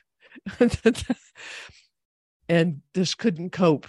He had he had too much war trauma, couldn't cope with the kids or anything. So, but I would say the others are duds, duds, duds, and worse duds, one after the other. Chia told me, she kept telling me over and over, don't don't get hooked up with that guy. Don't date him. He's creepy. He's got it. No, don't, don't go there. He's, he's a, he's deep in the muggle bubble. You know, don't do it. And I did anyway, of course. And, and I did this repeatedly until at one point, um, it was, it was a really bad relationship. and she I don't know what she did, but she kind of fixed it so that there just weren't any interesting guys out there, or I wasn't interested in them. And 12 years, 12 years, no dates, no, a little teeny flirtation with this one guy, but uh, was just not not really going anywhere. And then she said, you know, and then I started getting used to it. I realized that's hopeless. I shouldn't I shouldn't be looking. I shouldn't be thinking that way. And so let's just go with the flow of it and learn to be alone and learn more about my song and and we'll be you know just learn to find really groovy things about being alone so I was alone for 12 years and I really liked my solitude. I really liked being able to live uh, without any other kind of input, of whatever kind of input it might have been.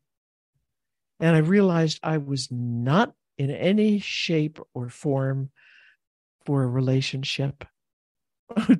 I mean, I just, I finally realized that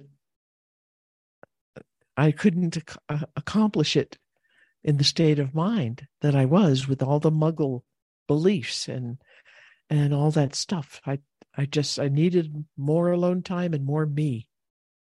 I needed to find out who me was. I was I was trying to define myself by other people around me. As we are taught to do, especially women.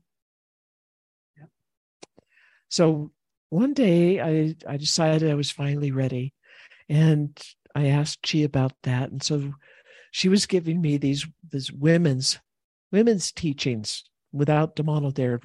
We'd go off in the forest and usually go to the waterfall and and sit there and and you know she'd tell me all these incredible things. And I was saying, well, I think I think I'm ready I'm, I think I am interested in in finding a guy. What do I do? So she told me the same same story. She said, make a list of everything that you want so that this is a complicated affair. This, you want to have everything that you want and not have anything you don't want. So go over this list over and over and over and over, rewrite, rewrite, rewrite. I had 12 pages, single space, computer typed. 12, 12 page list. starters. That was starters. Okay. I was, I was learning a little bit more about what what I might want or need or what I could uh, do within a relationship. And then um, it was years later, and we were at a Sundance I had my trailer on a Sundance camp, and so I was the off-season kind of watcher caretaker of the land. Me and this other guy who had a teepee, who wasn't there all the time anyway. So um, I had the arbor all to myself, and no one else, no one else, just me and all this sacred space. And so I, I rewrote my list and you know really got into thinking it in depth.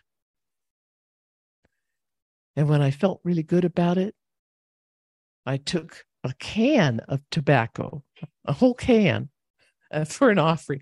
For Indian people will understand that's excessive because they usually ask for something with a pinch of tobacco.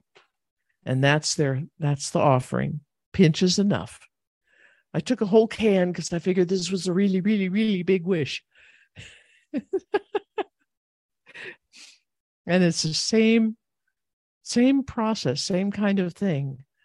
You have to feel it, you have to believe it. It's already happened. And I read the list to the spirits and I stood at the tree stump. This was Sundance ground, so it was the the center tree was cut down, and had the stump left, and I I was there a long time, and reading and and the tobacco and the feeling, it all felt very doable, very good, very clean, very beautiful. It's already happened already done, already done, already done, already done. Two weeks later, I found myself in a car ride with some of my uh, friends from the Sundance grounds. One of them was Helmut. And and I realized who I was looking for. I realized who it was. He was right there all the time. Hmm. So it's it's been beautiful. 30 years this year, 30 this month. 30 whole years. Yay! yeah, I agree. Yay! It's the same, the same practice. Uh, sometimes I've called it the muddy, muddy feet story. And it's a beautiful little story. I have no idea where it originated, but uh, I love it. It's very descriptive and very true. There's this white guy, and he's he's got uh, some Indian friends. Indians live nearby. They've got a little res there. And he's got a real good buddy. And his buddy calls him on the phone. He says, Do you want to go with me uh, for a ceremony? I got to go do a rainmaking ceremony. The elders want me to, to go up to this sacred space that nobody's, uh, you know, but the Indians themselves are allowed to be going there, know where it is or anything. And he was being invited and he goes whoa yes yes yes yes yes yes. Let's do it. Hurry. Yeah so they hop in the truck and they drive and drive and drive and drive up in the middle of nowhere in the, mo- the mountains and trees. And then they have to get out and walk and then they're walking through the sagebrush and it smells so good the juniper trees and the pine trees and all that sagebrush and um, I don't know if you've ever smelt that, but it's it has this beautiful essence. It's just woo. The air's filled with it. So he's you know walking and walking and finally come to the the this really old medicine wheel, which is a bunch of stones that have been laid out in a great big circle. And maybe they have some other stones with it too. We didn't describe that.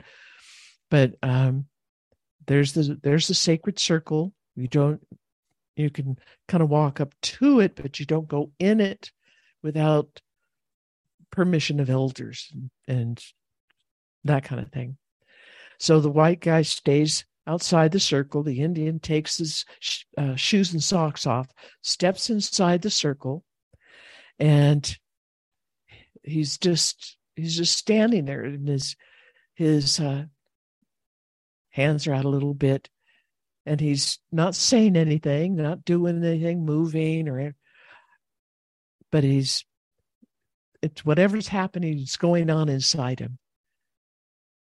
And the white guys, you know, oh, that's this is starting. This is really cool. This is. I hope I get to learn more and see more. And and then the Indian steps back out of the circle and says, All right. You know, it's like it's time to go now. Want to go get a hamburger? Are you hungry? And the white guy's going, But but where's the ceremony? Where's the where's the calling of the rain? And where, you know, where's what's happening? And the Indian decides to tell him, uh, I already did it. It's already complete. We did it. And, and the white guy's very confused. He says, We were only in there for a few minutes. You didn't say anything and you didn't give tobacco. And, and what's up? What is this? And the Indian says, I did everything that the elders taught me how to do. And what they taught me how to do is to stand in the sacred space, call the spirits, and give thanks. Thank them for making the rain because we have a horrible drought. Thank you for making the rain.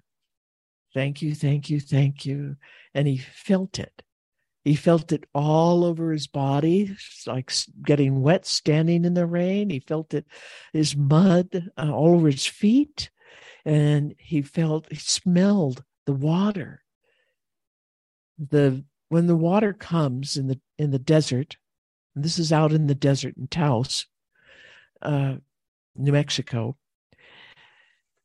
The it hits the sage and the dirt and the juniper and the pine and maybe other herbs and the smell is just so strong and, and there's nothing else like it in the world it's just exquisite so alive so he's he could smell the smell of the rain and the plants and he could smell the the water that's getting into the mud and that has that own its own unique smell. And he placed himself in his village with the adobe buildings and he touched the building and everything's wet there. And he could smell that smell and then uh, the people smell their cooking and the rain and feel it everywhere just the rain. And he he gave thanks to giving the rain. And it's done and it's done and it's done and it's done. And that was over. And then they drive into the hamburger place in in Taos and and uh, you know they eat their burgers. And while they're sitting there they see the clouds collecting and it starts to rain i mean it didn't just start to trickle you know it poured it poured and it gushed and it it just torrents of rain and it was starting to um, you know make the parts of the street a little difficult and stuff like that. And so they went, they got back to their own houses, and in a couple hours, um, he called up the his Indian friend and and said, "What's with the rain? We've got the the fields are flooded, the roads are flooded, the gutters are flooded, the town's flooded. it's we got a lot of water everywhere and it doesn't look like it's going to stop too soon. And the Indian friend hemmed and hawed and, and finally said, Well, they taught me how to start the rain, but they didn't know, they couldn't tell, tell me how to stop it. So they had several weeks of heavy, heavy, heavy torrents of rain.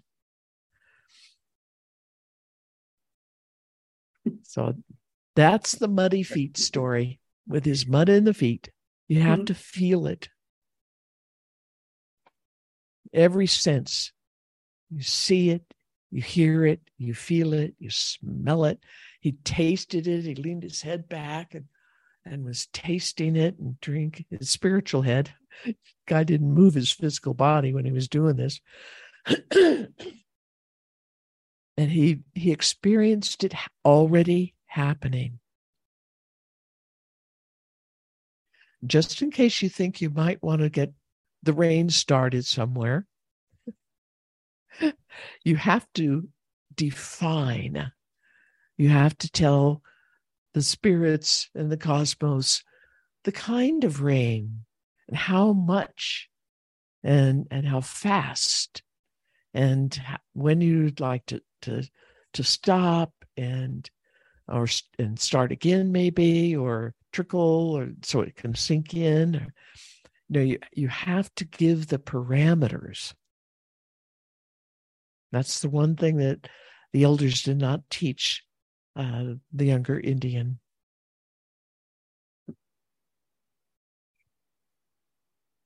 I actually did that last year during a drought, and everybody was so surprised that there was rain. It's like, hmm, yeah. Relationships a whole different thing though, but I get there. That's yeah. Rain's easy. Rain's relationships very tricky stuff. A lot of beliefs there.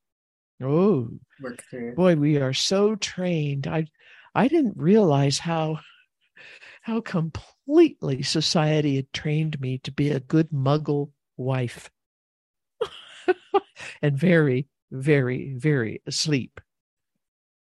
It was a very big shock to me to to perceive that, to understand it and, and feel it, really understand it from the inside, and change it. And then I could see uh, when I was starting to interact with somebody if it was turning into an old program of behavior that was happening. Ooh, ooh, muggle programming. Alert, alert, alert. Stop. So that's, you know, took me 12 years. I'm 50. I don't have that long. Doesn't have to take that long, hopefully. Doesn't have to take that long. Okay, thank you. All right, thank you. thank you.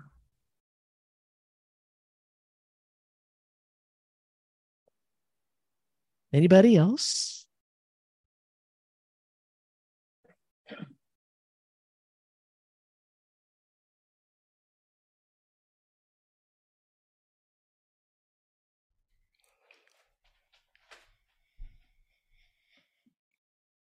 Mm, this was fun.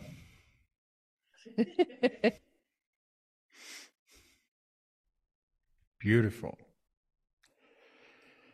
Thank you all so much. You guys have been truly, truly beautiful and love the new people. Thank you. Thank you for joining us.